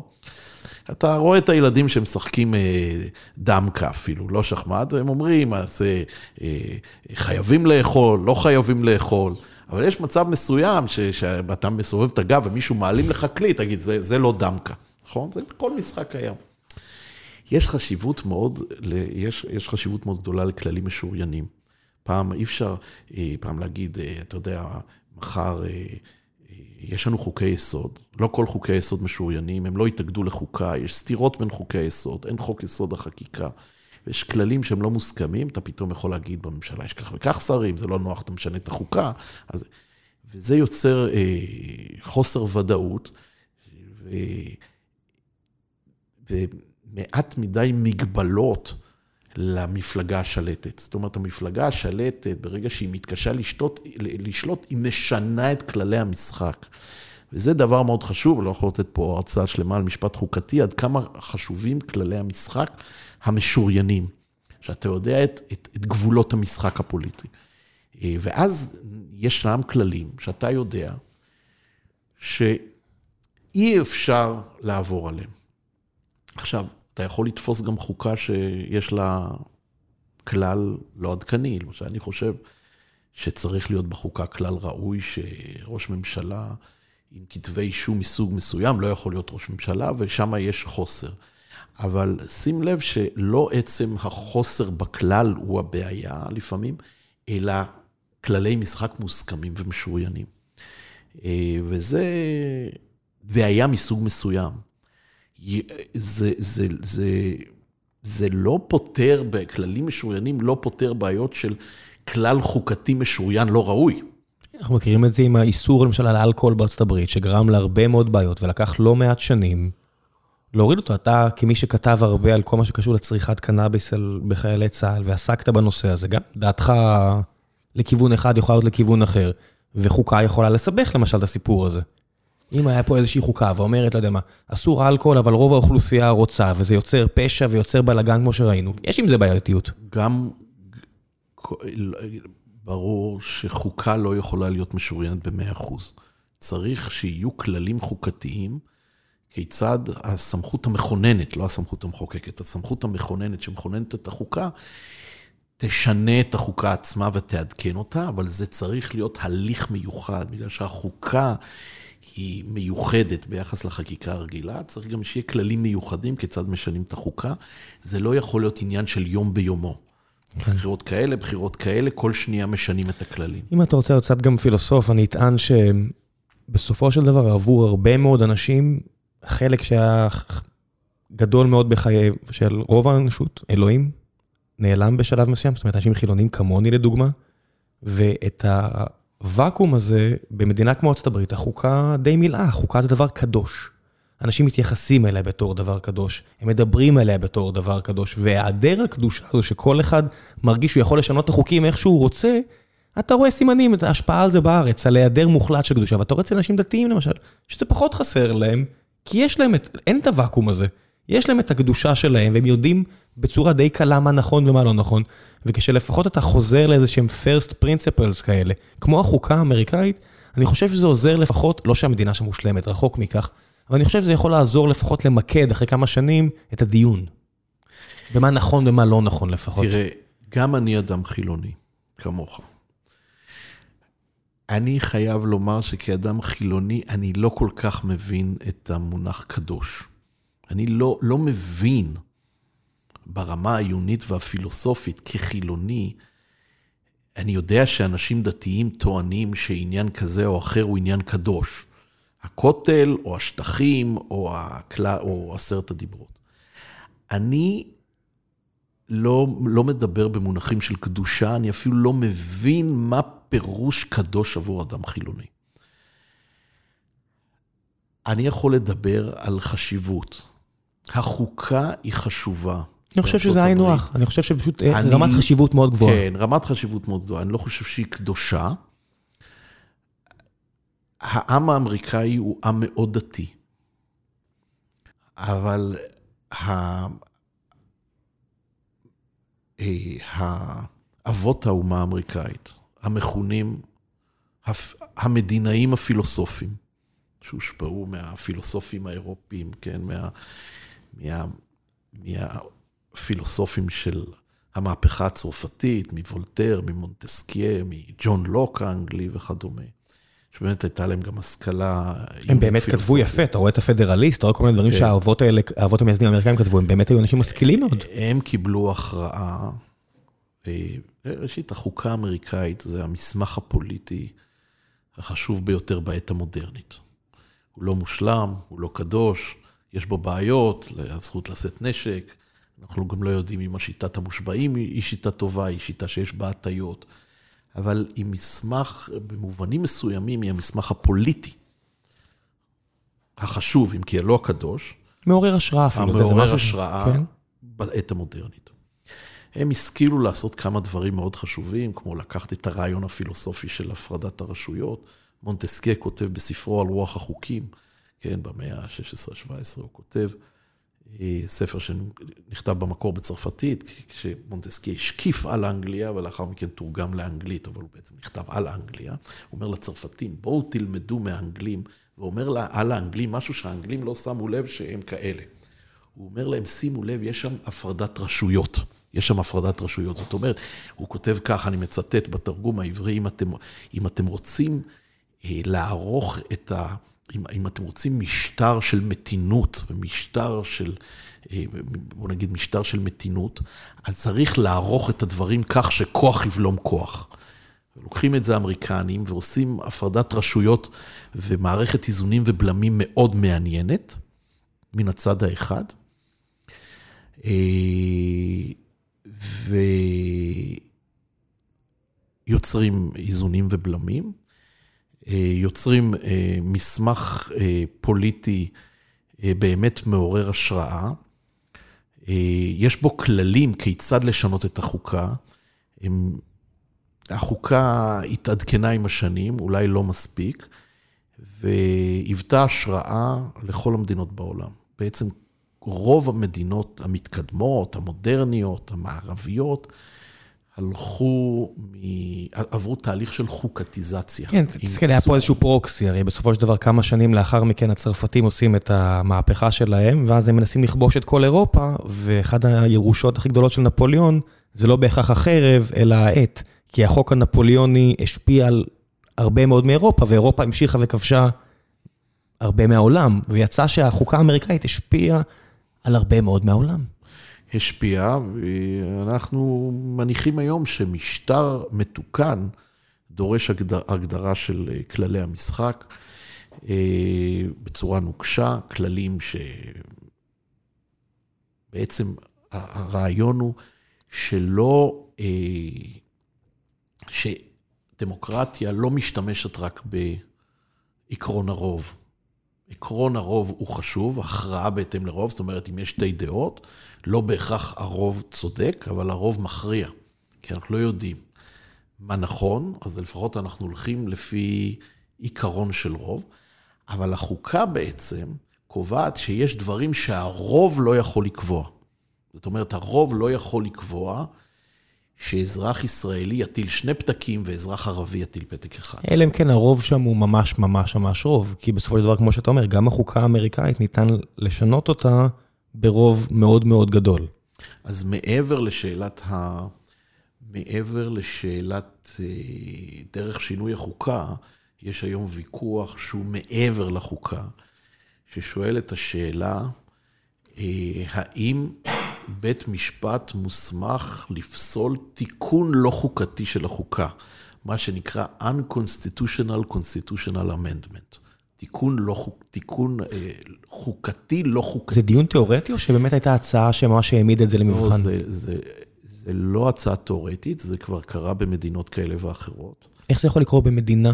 זאת אומרת, הרי החוקה לא יכולה להשתנות במדינה. אה, אתה אומר, הבית מחוקקים של המדינה פעל... הבית המשפט פוסל תיקון של החוקה בטענה שהתיקון של החוקה הוא לא חוקתי. כן? למשל, הכתיבה אומרת שמעל אה, מעל החוקה, מעל החוקים עומדת החוקה. מעל החוקה יש עקרונות יסוד של השיטה הדמוקרטית. אז אם למשל, אם למשל, אה, אה, מה שנקרא בלשון המקצועית, שהטנקים עולים על הפרלמנט, כן? זה כמובן נגד החוקה. אבל מה קורה כשהמחוקק מתקן את החוקה לפי כללי המשחק וקובע שהחוקה בטלה והדמוקרטיה בטלה? אז בית המשפט צריך לבוא ולומר, התיקון הזה הוא לא תיקון לא, הוא מנוגד לחוקה, אלא זה תיקון חוקתי, לא חוקתי. מה שאתה אומר פה עכשיו הוא כבר לא מעוגן בחוקים כתובים, נכון? זה כבר נורמות שמדברים עליהן הרי. נכון, אבל יש פה כמובן ויכוחים מאוד גדולים לגבי הלגיטימציה של פסיקה כזאת, כי בית המשפט אה, אמון על שמירת החוקה ועל כללים של תיקון החוקה, ועל, והוא מוסמך בוודאי, לדעתי, לפסול חוק שחוקק בניגוד לחוקה. נכון? הוא מוסמך... זה תפקידו? לפסול חוק. זה תפקידו, בכל החוקות זה כתוב, אצלנו זה כנראה כתוב במשתמע, אך לא במפורש. סעיף 8, כמובן, לחוק יסוד כבוד האדם וחירותו, שקובע ש... אתה לא יכול לחוקק חוק ש, ש, ש, שכל החקיקה צריכה להיות חקיקה שהיא נועדה לתכלית ראויה ופוגעת בזכויות שלא שלא מעל הנדרש, והחוק צריך להלום את ערכיה של מדינת ישראל וכדומה, ואם החוק פוגע בזכויות שקבועות בחוק היסוד, אבל הוא לא חוקק לתכלית ראויה, והוא פוגע בזכויות במידה עולה על הנדרש, אז בית המשפט מוסמך אה, לפסול כן, את ה... כן, הרבה מהחוקים הם, גם החוקה, לפעמים יש סעיפים שהם טיפה עמומים, ויוצא ש-250 שנה מתווכחים על פרשנות המשורר. אז, אז, אז אה, יש את המשפט הידוע, ב, יש את האמירה הידועה. שאומר מה תפקידו של בית המשפט העליון. אה, תפקידו לפרש את החוקה. החוקה מכונה The Living Constitution, החוקה החיה. למה היא חיה ולמה היא מתעדכנת? כי בית המשפט מפרש אותה פרשנות עדכנית. זאת אומרת, כשהוא מפרש את המילה שוויון, אז הוא לא מתייחס לשאלה שחלק מאבות האומה שניסחו את החוקה, הם בעצמם היו בעלי עבדים. זה היה לפני 200 שנה. אבל היום כנראה ששוויון, או צריך לפרש את החוקה ככה, שהחוקה היא לא לגיטימית. זאת אומרת, הייתה פעם השקפה שקוראים לה אורג'ינליסטית, כן? אורגינליסטית, זאת אומרת אורגינלית. כשאתה שואל שאלה, מה קובע סעיף כך בחוקה, אתה צריך לשאול את עצמך, מה היה חושב על זה המחוקק, ההיסטורי שחוקק את זה לפני אלפיים שנה. וזו המשמעות הנכונה. ויש את ההשקפה המודרנית שאומרת, אני לא שואל את המחוקק שחוקק את זה. זאת אומרת, אם חוק מ-1950, אני לא אשאל את אותו חבר כנסת, זיכרונו לברכה, אולי הוא השאיר מכתב או כתב משהו בדברי ימי הכנסת, כן? מה החוק קובע היום, אלא אני צריך לפרש את החוק לפי הפרשנות אה, של המונחים כיום. כן? לכן זה חוקה חיה. ולא חוקה מתה. אנחנו לא נותנים מה שנקרא ל...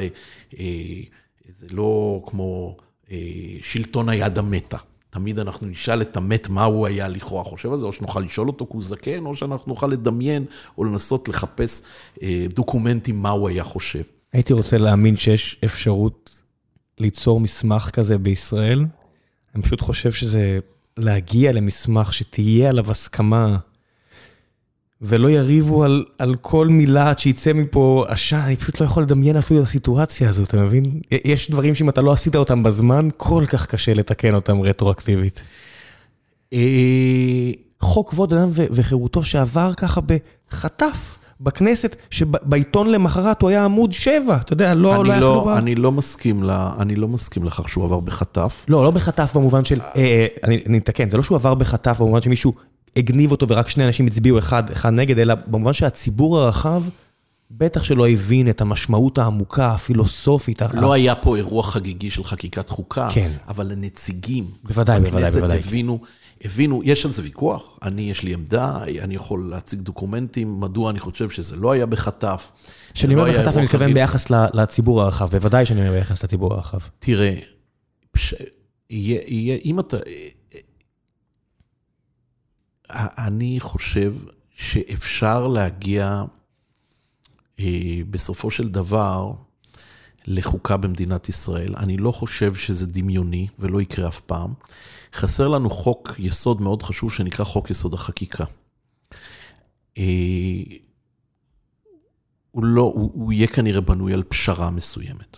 על פסקת התגברות, אבל ברוב מיוחס, אה, וכולי וכולי. לא ניכנס רגע לסוגיות הקונקרטיות. כן. זה לא בלתי אפשרי לה, להעביר את חוק יסוד החקיקה. אגב, בהצעות של חוק יסוד החקיקה, לרבות הצעות חוק יסוד החקיקה שהוצאו על ידי הימין, ובסוף לא נמצאה הקונסטלציה המתאימה להעביר אותם, היה שם גם דיל של מצד אחד פסקת התגברות, זאת אומרת, בית המשפט פוסל חוק, המחוקק בסמכות החוקתית שלו יכול לגייס רוב שעושה overruling לפסיקת בית המשפט מן הצד האחד, אבל מכיר בסמכות בית המשפט לפסול חוקים. זאת אומרת, בית המשפט יוכל לפסול חוקים, אבל תהיה התגברות של הכנסת על החוק הלא חוקני. האיזון מותנה כבר בפנים.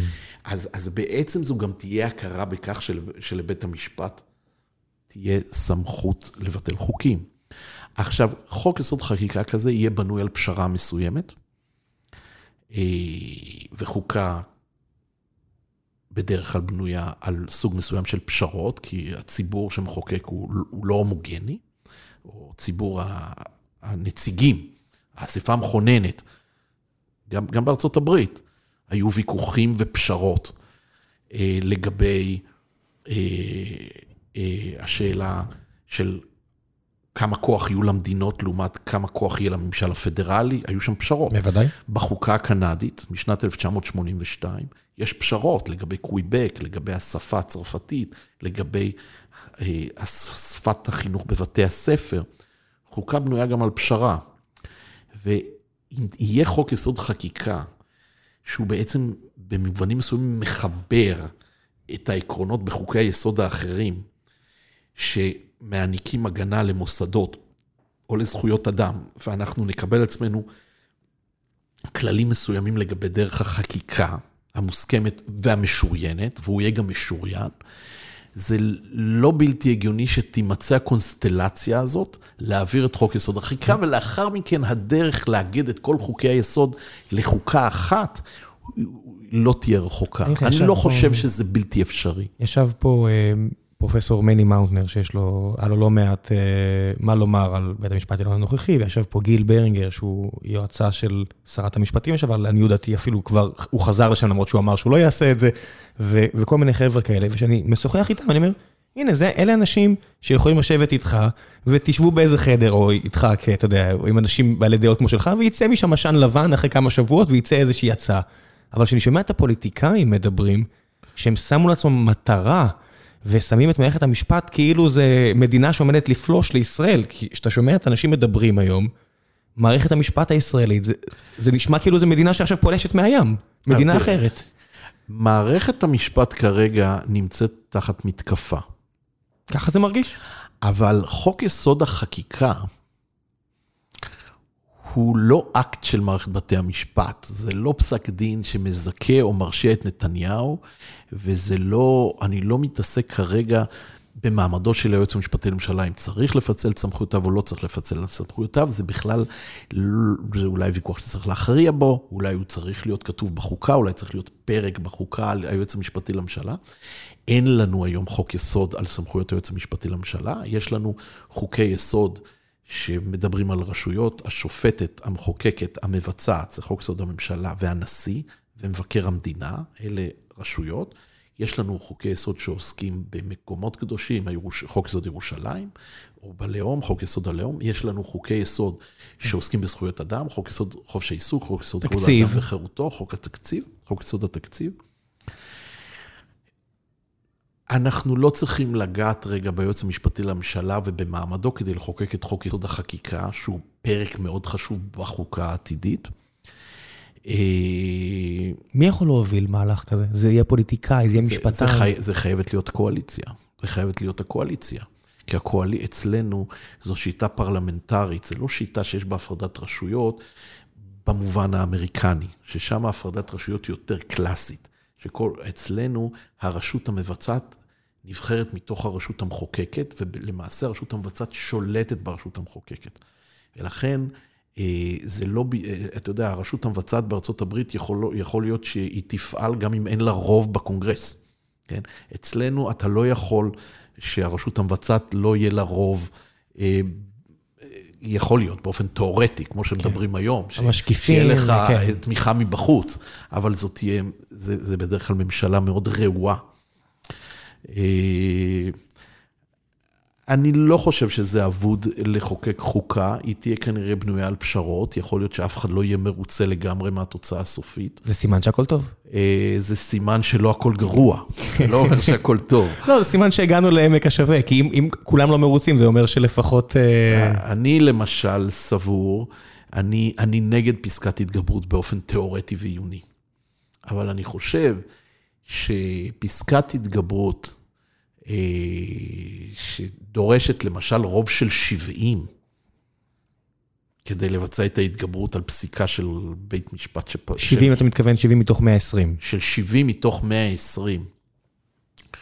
70 בדרך כלל במציאות שלנו זה קואליציה מאוד, מאוד רחבה ומאוד חזקה.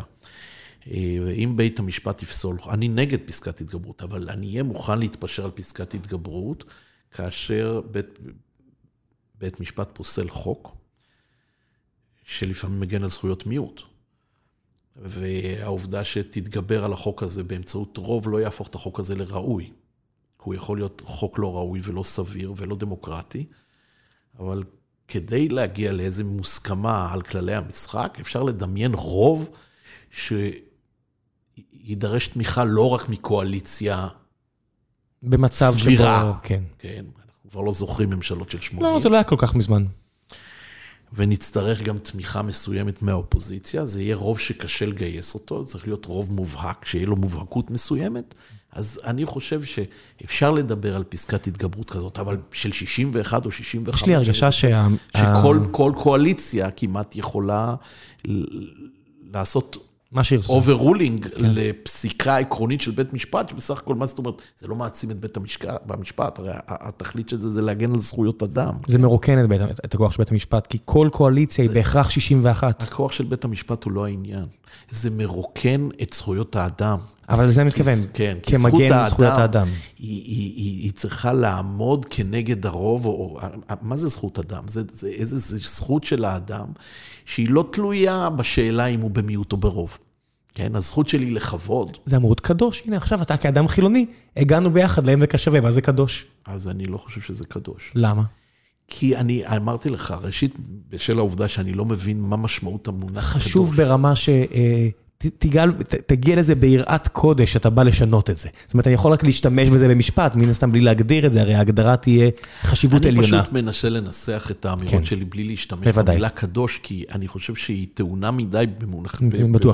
אני. במובנים דתיים, ברמה כזאת שאני, למשל, אתה, אתה, אתה אמרה, השאלה אם תמות על זה בקידוש השם. לא יודע, אני לא, אני לא רוצה להשתמש במונח קדוש, אני חושב שזה, שזה עיקרון דמוקרטי חשוב, שיש זכויות שאי אפשר להתגבר עליהן, כן? כן, בסוף אני אומר, אבל אם אתה רוצה שוב, אז אמרת, המחוקקים האמריקאים הלכו על וולטר ועל כאלה, ויש לוולטר כל מיני משפטים שמבטאים בדיוק... אה, אבל היו שם, היה כן. הרבה פילוסופים שהם כן. היו גם דתיים, אני חושב שאפילו עמנואל. קאנט היה דתי. עזוב, רוסו אמר, מי שלא דתי לא לא מוסרי. אה, בסדר, תראה, אז אפשר לקחת הרבה דברים מרוסו, לא צריך דווקא לקחת את מונח כן. הקדושה.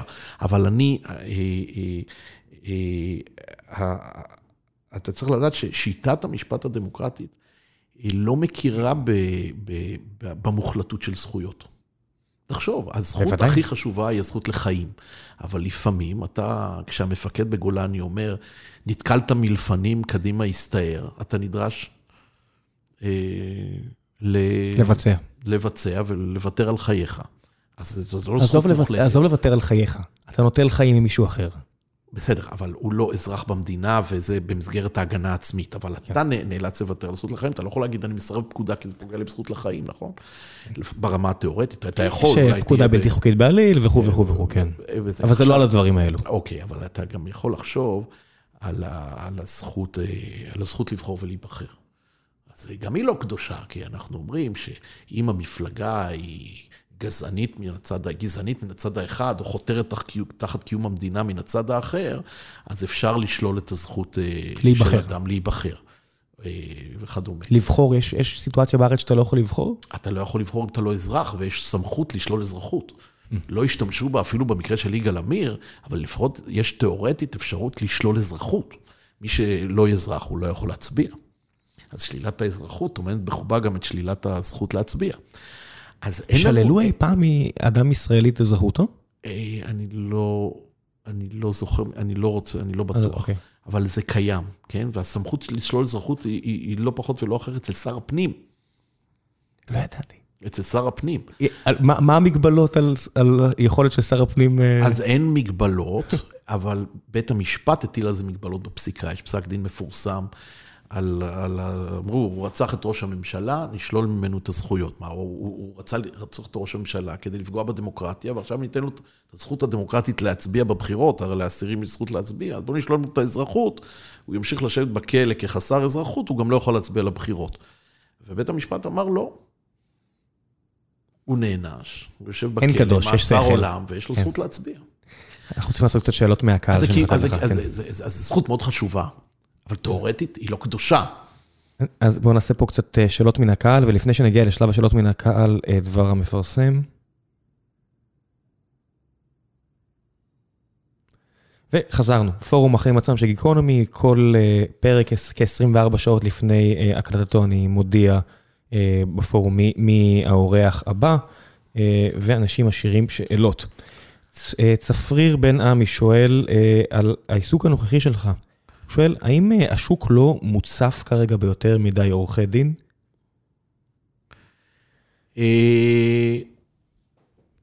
אני חושב שהשאלה הזאת היא שאלה מעט מלאכותית. כי השאלה איך אתה סופר עורכי דין.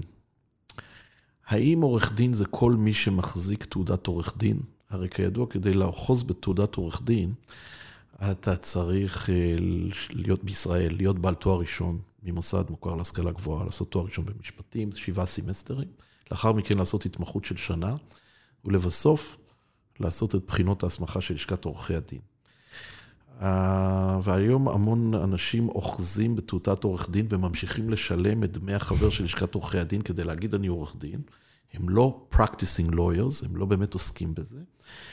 הם אה, אה, חותמים העתק מתאים למקור לשכן. ואומרים אני עורך דין, והם בכלל מנהלים, עובדים בחברת העתק, תחקירנים בתוכנית... אה, משהו אחר. בטלוויזיה, עושים משהו אחר. אצלנו זה עדיין סוג של סטטוס מסוים, וכל פעם שיש הסמכה של עורכי דין, ואתה יודע, ב, ב, ב, יש אה, מחזור וזורקים את הכובעים, אז יש עיתונאי שמתנדב לעשות כתבה. רק אחד? הרבה. בכל עיתון אחד. כן. ואז הולכים ומתקשרים ללשכת עורכי הדין ושואלים כמה עורכי דין יש רשומים. ויש המון. אז לזה יש סטטיסטיקה, כי זה מספר עורכי הדין הרשומים בלשכת עורכי הדין. פר קפיטה, כן. כן. אז אנחנו נתראה כמה עורכי דין באוכלוסייה, אבל אף אחד לא יודע באמת כמה כאלה... אה, עוסקים במקצוע. עוסקים במקצוע, וכמה שעוסקים במקצוע זה, זה לפי כללי השוק, כמה שהשוק צריך. בוא נגיד לך גם עוד משהו. רגע, כי, אבל אני לא אומר שאין הרבה עורכי דין, אני לא, לא יודע אם יש יותר מדי. עכשיו השאלה היא... כל אלה שהם עורכי דין, אבל הם לא עוסקים בזה. אז לפעמים הם, עורכי, הם עוסקים בראש עיר, או שהם חבר כנסת, או שעוסקים בעיסוק כזה או אחר, וזאת היא השכלה משפטית טובה כאשר אתה עוסק במשפט וממשל. צריך אולי יותר חינוך טכנולוגי, אולי היה עדיף שאנשים ילכו ללמוד יותר הנדסה או מדעי המחשב בתקוף, בעת הזו. אבל אני לא חושב שבשוק יש יותר מדי עורכי דין, יותר מה שהשוק צריך. הרבה אנשים שרשומים כעורכי דין, זאת אומרת, הסטטיסטיקה פה משקרת, כי זו סטטיסטיקה של עורכי דין שאוחזים בתעודה, ולא מי שעוסק yeah. כן. באמת בעריכת דין. והש... ועריכת דין במידה רבה הפך להיות השכלה כללית מאוד מבוקשת, גם למי שעובד בבנק. אז ההשכלה הכלכלית וההשכלה המשפטית הם, הם, הם מאוד נדרשים היום, במילוי תפקידים, בניהול. היכולת, עזוב, יש לך שם כמה אבל שנים. אבל הרבה מהם הלכו ללמוד משפטים תואר ראשון, ואחרי זה עשו MBA ותואר שני נכון. במנהל עסקים, ויש להם השכלה משפטית וכלכלית, או תואר שני בכלכלה, והם עוסקים בעיסוקים אחרים. אני לא בטוח שיש עודף עורכי דין בפועל, יש הרבה, אבל עורכי דין שעוסקים בזה בפועל, והשוק... זה הרעיון של חופש העיסוק. השוק אמור לאזן את עצמו. המחירים יורדים, עורכי הדין ישתכרו פחות, אז חלק מהם ינטשו את המקצוע, וזה, וזה תהליך שקורה. גם יש גם עניין של איכות, בסופו של דבר, נגיד אומרים פה על, אה, שלפעמים יזמי הייטק, אה, כמובן אומרים, אין מספיק מפתחים בארץ, ואז אומרים, ואז מישהו יגיד, אני כבר הגשתי 100 אה, מועמד, ל-100 חברות מועמדות ולא קיבלו אותי, הנה תראו כמוני יש אלפים, ואני אומר, זה לא העניין של בן אדם מכריז על עצמו, הנה אני מפתח, אני עורך דין. גם יש מחויבות למכללות ולאוניברסיטאות to do better. כמו שאתה אומר, לחשוב פילוסופית, ולתת, לשחרר אנשים לעולם עם השכלה טובה יותר. וכל הזמן לשאוף להשתפר כחברה. אני מסכים. יש פה משמעות עמוקה, גם אם הבן אדם יצא אחרי שלוש, ארבע שנים, אז הוא לא יהיה עורך דין, כי באמת, כמו שאתה אומר, יש יותר מדי, זה בסדר. אם אפילו גרמת לו לחשוב, ועוררת בו עניין, והוא מצא עניין במשפט יהודי, והוא חזר למקורות, והוא התעסק עם טקסטים. היום אנשים מגיעים לגיל 30, הם לא קראו בחיים שלהם כבר טקסט רציני, כי זה כבר... כי אפשר, אתה יודע, הכל בתקצירים. עצם העובדה שאתה מכריח אדם כמה שנים להשתמש בשכל ולחשוב, גם לזה יש ערך בעיניי. תשמע, צריך לפקח, להפעיל פיקוח ובקרה על הרמה האקדמית של אה, בתי ספר למשפטים, אוניברסיטאות ומכללות. זה תפקיד, יש ברמה, יש שני רגולטורים, אחד מהם זה המועצה להשכלה גבוהה, והשני זה לשכת עורכי הדין. לשכת עורכי הדין היא רגולטור מקצועי על רמת, הרמה שהבוגר במשפטים יכול לעסוק בעריכת דין ומה הוא יודע, ואין לזה, מוס... אה, לא, לא בטוח שצריך לעשות בחינת הסמכה, יכול להיות שצריך לעשות את הבחינת הסמכה באמצע התואר, בסוף התואר, יש כל מיני שיטות לפקח, ויש את המועצה להשכלה גבוהה. ושני הרגולטורים האלה צריכים להפעיל בקרה על האיכות. ראשית, צריך לקבוע איזשהו מינימום שהבוגר יעמוד בו. זה בכלל לא קשור לכמות, זה קשור לאיכות. זה לא דבר בריא שבסך הכללי של עורכי הדין, יש כאלה שנותנים שירות לא טוב, שמכשיל את הלקוח, שגובה כסף ונותן שירות רשלני. אז יש פה שתי שאלות נפרדות, יש פה את שאלת הכמות ואת שאלת האיכות. הכמות בסופו של דבר צריכה להיות מבוסתת על ידי השוק החופשי. אנשים היום נוטים יותר ללכת למדעי המחשב, משפטים נמצא בירידה. עובדה. הטכנולוגיים, כן. וגם הטכנולוגיה הרכה נמצאת בעלייה. אני חושב בגלל שהשוק דורש יותר טכנולוגיות רכות וטכנולוגיות מסורתיות אה, וכדומה. זאת אומרת, הנדסת תעשייה וניהול והנדסת, אה, לא יודע, ומדעי המחשב נמצאים היום בביקוש גבוה יותר ממשפטים, וזה, וזה, וזה בסדר גמור. זה לא קשור לשאלת האיכות. צריך אה, לקבוע פרמטרים שגם בקבלה לפקולטה וגם בתחנות בדרך וגם בסיום וגם בבחינות ההסמכה של לשכת עורכי הדין, שיקבעו את הרמה. אגב, לא כל מבחן ששיעור המעבר בו הוא נמוך, באמת מפקח על הדברים הנכונים והשאלות הן אכן רלוונטיות. מה כן? הבעיה להכשיל אנשים? אפשר. להכשיל אנשים ראויים, ואפשר לקבוע סוג של מבחן שבנו לזיכרון, שאם אדם פחות מוכשר, לומד הרבה, יעבור, יעבור את הבחינה בהצלחה, או לפחות בציון המינימלי הנדרש וכדומה. אז אה, זה בערך התשובה באופן מאוד כללי וקצר. אה, זאב קופל שואל, זה נראה שכבר מעל ל-15 שנים, ממצאי מבקר המדינה יוצרים רעש יום אחרי פרסומם, ומיד נקברים כלא היו. אם זה כך, אז מה הטעם? טוב, זאת שאלה ידועה. אני אה, אומר את דעתי ממש בשניים, שלושה משפטים. אה. יש, אתה יודע, מבקר המדינה אה, זה לא המצאה ישראלית. בכל המדינות בעולם יש מבקרי מדינה. איך זה נקרא באנגלית המונח הזה? State Comptroller. אה, זה ביטוי אחד, יש, לפעמים קוראים לזה אדיט ג'נרל, או ג'נרל אודיטור. זה מה שאמרת בצרפתית עכשיו? איך, זה בצרפתית, באנגלית, כן. באמריקאית וכל מיני זה. יש איגוד, אינטוסאי, אה, שהוא בעצם ארגון אה, של מוסדות ביקורת עליונים, כן, Supreme Audit Institutions, International Supreme Audit Institution. יש כתב עת אפילו שמאגד יש, יש כתב עת, יש ארגון בינלאומי, הארגון הבינלאומי, יש יורוסאי, אסוסאי, זאת אומרת, ארגונים של אירופה, של אסיה, של ארצות אמריקה הדרומית. יש ארגונים ויש תקינה בינלאומית.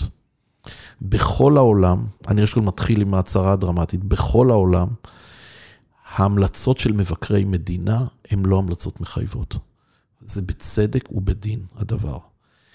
כי אם ההמלצות של מבקר המדינה יהיו המלצות מחייבות, אז הוא, יהיה, הוא לא יהיה אובייקטיבי, הוא לא יהיה ניטרלי, והוא בעצם יהיה לא גורם מחוץ למערכת, אלא הוא יהיה חלק מהרשות המבצעת.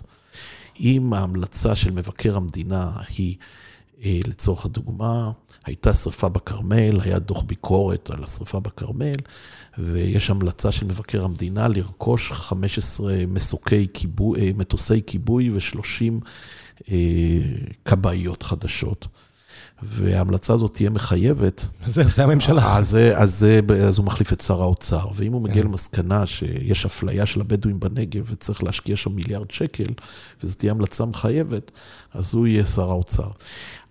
אז הוא לא יכול להיות מחייב, מכיוון שהוא לא חלק מהרשות המבצעת, זה כוחו. כי הוא כאילו מחוץ לפוליטיקה.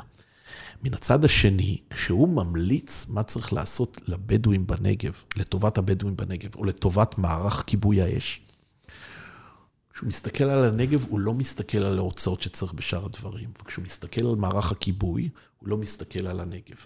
הוא ממליץ כל דבר שעומד בפני עצמו. מי שצריך בסופו של דבר לשקלל את התקציב, זה הממשלה. זה לא רק, אני אוסיף, אני אגיד אזרחים. אנשים חושבים שמישהו אחר צריך לדאוג להכל, ואני אומר, אם אפילו האזרח הפשוט ישקיע כמה שעות בשנה ויקרא איזשהו קטע ממבקר המדינה, או מעבר לכותרות, לא עיתונאים שלא בהכרח עשו את עבודתם נאמנה, ויהיה משכיל יותר, וידבר עם חבריו, ויעלה את הרמה של הדיון בכל מקום שהוא לוקח בו, בסופו של דבר זה, זה מעלה למעלה, כי בסוף האזרח הוא הריבון, הוא זה שבוחר את הכנסת, שממנה את הממשלה, זה לא יכול להיות מישהו אחר.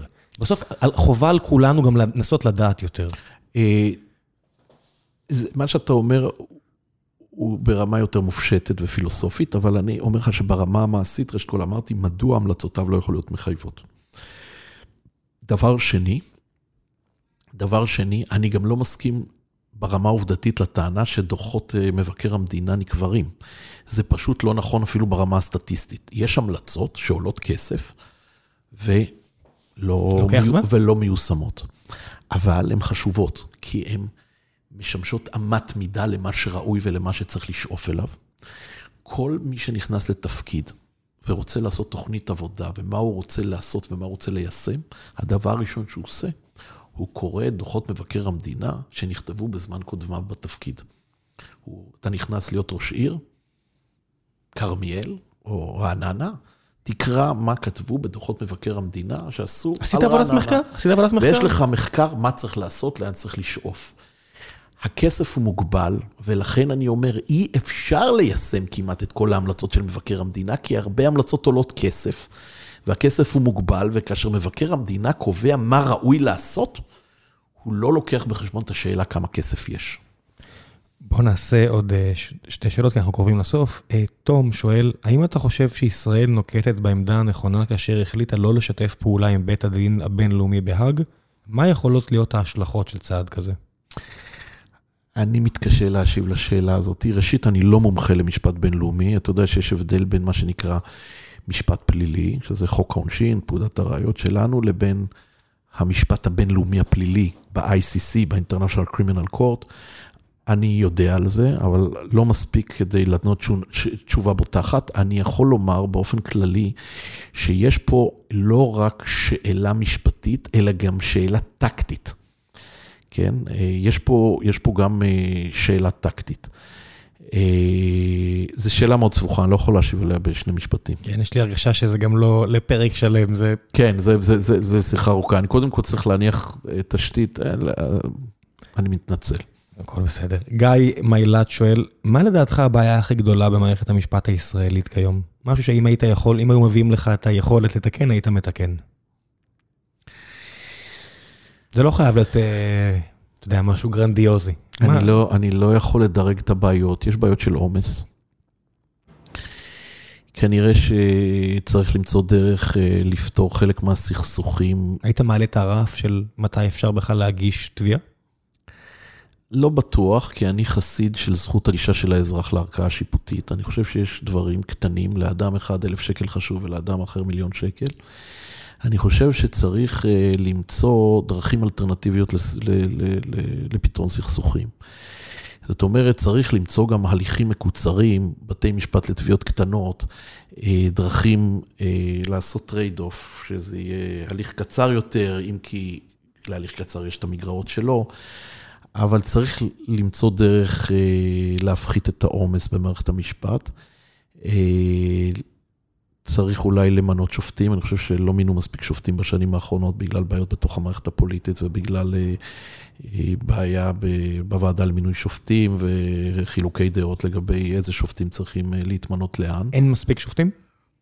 היה תקופה ארוכה שיש חוסר, עכשיו היה מינוי לאחרונה, עדיין יש חוסר. צריך למנות את השורות. העם הישראלי, כמו שאמרנו קודם, הוא עם מאוד מתדיין. יכול להיות שהתשובה היא שצריך קצת יותר שופטים. הוא גם גדל. הוא גם יש כן, לא, הרבה אנשים. כשאנחנו מדברים על גודל, אנחנו בדרך כלל מדברים על אה, על פר קפיטה, זאת אומרת ביחס לאוכלוסייה. אה, צריך שופטים מקצועיים, קשובים, הומניים. אה, מה ההכשרה של שופטים? יש מקום שמכשיר שופטים? או שזה אותם בתי ספר שבהם, אתה יודע, בצרפת השפיטה היא מסלול לימודים. אומרת, אתה בשלב מסוים לומד משפטים ומופנה ל, ללימוד של מקצוע שפיטה ומייעד את עצמך להיות שופט. בשיטה שלנו, שהיא קצת יותר דומה לשיטה הבריטית, כתוב בחוק יסוד השפיטה ובחוק בתי המשפט, את ההסדרים לגבי שופטים, אז כתוב, אה, שופט שלום, נדמה לי, צריך, זה עורך דין עם ניסיון של חמש שנים. שופט מחוזי זה עורך דין עם ניסיון של עשר שנים. וההנחה היא שיש ניסיון, אבל היום בוועדה יש קורס הכנה לשיפוט של הנהלת בתי המשפט. יש קריטריונים לא כתובים, זה לא מספיק הניסיון. זאת אומרת, אם אתה כתבת, למשל, חוזים במשך עשר שנים, ואתה רוצה להתמנות שופט, אז כנראה ש... אתה תתקשה מאוד להתמנות, כי אמרו לך, אין לך ניסיון בליטיגציה בבתי משפט. לא ראית בתי משפט מבפנים. זאת אומרת, היום, פרט לניסיון הפורמלי של עשר שנים עיסוק בעריכת דין, או חמש שנים עיסוק בעריכת דין, שלום מחוזי, אפשר להתמנות הרי ישר למחוזי, אפשר גם להתמנות ישר לעליון, כן? וכדומה. אז דורשים גם ניסיון, ב... כי המשפט הרי קיים לא רק בבתי המשפט, הוא קיים בבוררויות, הוא קיים בחוזים, יש הרבה עניינים משפטיים שבכלל לא מגיעים לערכאות. ועדות חקירה, וכדי, בטח. וכדי להיות אה, שופט, אתה נדרש, פרקטיקלי, להיות בעל ניסיון של ייצוג, מן הצד האחד, מן הצד האחר, ייצוג בבתי משפט. אם היית אה, מאחורי הדלפק, או מאחורי שולחן כתיבה במשך עשר שנים, אתה תתקשה מאוד היום להיבחר לשיפוט. טוב, שאלה אחרונה וסיימנו. אה, הסיטואציה הזאת שיש את הוועדות, כמו שרואים בארצות הברית, שמעמידים את השופט מול אה, כל מיני מחוקקים, וזה בטלוויזיה לכולם, וזה פתוח, זה נראה לך משהו שהוא ראוי? אני חושב שזאת שיטה לא ראויה. אה, זה מאפיין של שיטה מאוד פוליטית. המינוי של השופטים בארצות הברית הוא מינוי פוליטי. זאת אומרת, השופ... אומרים על השופט, אתה מבין, יש פה שתי אפשרויות. אפשר להגיד, השופט צריך להיות ניטרלי ולא פוליטי, ולכן הוא לא צריך להביע דעה וכולי וכולי, והוא צריך אה, לבוא ממקום נקי. השיטה האמריקאית אומרת, אין דבר כזה, הוא תמיד יש לו דעה, אז בואו נחשוף אותו, זה עדיף לדעת מה הוא ומאיפה הוא בא ומה הוא חושב. אה, כן, בסוגיות יסוד. מאשר לבוא ולומר, אין לו דעה, הוא שקוף, המינויים, המינוי הוא לא פוליטי, הוא מקצועי בלבד. יש לזה פנים לכאן ולכאן, כי אה, יש היבט מאוד מקצועי בעיסוק השיפוטי, הוא מפעיל את החוק, הוא מטיל את החוק על העניין, מפרש אותו, ואפשר לומר, בעצם לא יכול להתנתק מהשקפות פוליטיות, אז בואו נחשוף את ההשקפה שלו לפני שהוא מתמנה ונראה לאן הוא בא. אבל יש גם תופעה מאוד מעניינת, ששופט מסוים בבית המשפט העליון, נניח בארצות הברית, ממונה על ידי נשיא אה, שמרן, השופט ממונה אה, בוא נגיד, סוף חייו. על, על, על, עד סוף חייו, על בסיס ההנחה שהוא שמרן, mm. אבל אז כאשר הוא מתמנה, וזה לכל חייו, והוא מפסיק להיות חייב לממנים, כן, או לנשיא שמינה אותו, אז אנחנו רואים ששופט שמרני פתאום הופך להיות אה, ליברל, בסוגיות מסוימות משנה דעתו, לפעמים זה בפרק של 30 שנה, ופתאום בשלב מסוים בקריירה נחשב במחנה הלא שמרני בבית המשפט וכדומה. יש גם משהו במינוי שמשחרר אותך מהעניין הפוליטי, ו... ואתה לא צריך להשתייך למחנה, ולכן זה בסופו של דבר משחרר אותך, ואתה משנה את דעותיך כאשר אתה כבר לא מחויב. אה, לפוליטיקאי שמינה אותך וכדומה. זהו. אה, שלב אחרון בפודקאסט, המלצות. אם קראת לאחרונה משהו, צפית לאחרונה משהו, משהו שאתה רוצה להמליץ לאנשים מעבר למכללה שאין לנו רגולציה, אז תמליץ אה, על מה שבא לך? אני, ראשית, זו שאלה מאוד רנדומלית. שאלה, מה ראיתי עכשיו ומה קראתי עכשיו היא שאלה מאוד רנדומלית. לא, משהו שאתה רוצה להמליץ עליו, זה לא סתם מה קראת אה. לאחרונה. זה מה, מה בתקופה האחרונה, זה לא חייב להיות חדש, כן? כל דבר שאתה רוצה להמליץ עליו אה, למאזינים. זה ספר עיון או ספר קריאה? מה שאתה רוצה, אני בדרך כלל ממליץ על עיון. אני... אז אני ממליץ על הספר הזה, הנה הבאתי אותו. ספר של עמוס עוז, מתחילים סיפור. בבקשה. אתה מכיר אותו? לא. אז זה אה, אולי אפילו יצליח לחבר אותך אפילו לסיפורים שלמדת בתיכון ולא כל כך התחברת. אה, כאן, כאן אה, עמוס עוז לוקח כמה סיפורים מאוד מפורסמים ומנסה לנתח את הפתיחה של הסיפור ומה השורות הראשונות של הסיפור, איזה חוזה הן מייצרות בין הקורא לבין הכותב, ותמיד את האיפכא מסתברא, ואיך הוא מסיים את הסיפור, ואיך הוא סוגר מעגל. מתחיל, עמוס עוז מתחילים סיפור? מתחילים? עמוס עוז מתחילים סיפור, זה ספר לא חדש. אני מאוד התחברתי, אה, יש פה כמה סיפורים אה, אה, שאנשים אולי יזהו שהם למדו בתיכון ושכחו. הם יקראו את ה... זה קצת כמו מורה לספרות, שמספר על הסיפור. כשאין בגרות וזה- בסוף, פתאום זה מעניין. זה מעניין, וזה אפילו יגרום להם ללכת ולקרוא את הסיפורים שוב. חס וחלילה, אל תדבר ככה. אתה רוצה איזה משהו מתוך הספר? קדימה. אני דווקא אקרא את החלק הראשון, אה, כי הוא נורא מתחבר אליי בק- בקטע של חוקר. יש הבדל נורא גדול בין חוקר, שכותב מאמרים עם הערות שוליים, לבין סופר, שקם בבוקר לדף ריק וכותב סיפור, והשאלה של איך להתחיל לכתוב, כי מתחילים סיפור, איך מתחילים את הסיפור, אז ההתחלה של הספר מאוד מאוד יפה, ועמוס עוז כותב כך: רק תדבר למיקרופון. אבא שלי כתב ספרי מחקר. תמיד קינה בי על שאני כותב חופשי. מה שבא לי ישר מהראש של הדף. לא חייב לעשות כל מיני מחקרים, להכיר כל מה שנכתב על הנושא וסביבתו, לבדוק מקורות, לבסס על אסמכתאות, להשוות מובאות, לספק הוכחות, לשלב הערות שוליים. שום כלום. ציפור דרור. רוצה לכתוב שמואל אהב את צילה? מותר לי. רוצה לכתוב, אבל צילה אהבה את ז'ילבר? גם כן מותר לי. רוצה לכתוב, והנה ז'ילבר ושמואל בכל זאת אהבו זה את זה. מי בכלל יכול להתווכח איתי, או להפריך, או לגלות חס וחלילה מקורות חדשים שיעמידו את מה שכתבתי באור מפוקפק, אם לא למטה מזה. אני מצידי קצת קינאתי באבא שלי. כשהוא היה מתיישב לכתוב מאמר מדעי, כל השולחן שלו היה מכוסה תמיד בספרים פתוחים, תדפיסים, מאמרים, מקורות, מראה מקום, ליגיון שלם של כוחות עזר ושל ארטילריה מסייעת. אף פעם לא יצא לו לשבת כמולי, כמוני מול דף חלק שמונח לו, לועג לרש באמצע השולחן הריק, כמו, כמו פני הירח בערך. אתה והדף והייאוש, לך תעשה משהו מכלום. אגב, מדובר באותו שולחן. אחרי מות אבי אני ירשתי את המכתבה שלו, שכל השנים הייתה רגילה להיות מאוכלסת קומות על קומות כמו קלקוטה, ועכשיו היא עומדת אצלי ריקה כמו שדה התעופה בסרייבו. זה קצת מראה את ההבדל, אתה יודע, בין אה, מדעי הרוח, או הפילוסוף או הסופר, לבין מדעי החברה, שתמיד מנסה להסתמך על דברים. עכשיו, אני תמיד כתבתי מאמרים עם אסמכתאות והערות שוליים, תמיד אמרו לי, תביא אסמכתה. זה קצת כמו אבא של עמוס עוז. ועמוס עוז היה יושב מול דפים ריקים, ובורא עולם מכלום. הוא מספר על ההבדל בינו לבין אבא שלו כשהשתמשו בסופו של דבר באותו שולחן. הוא היום יושב עם דף אחד על השולחן ריק.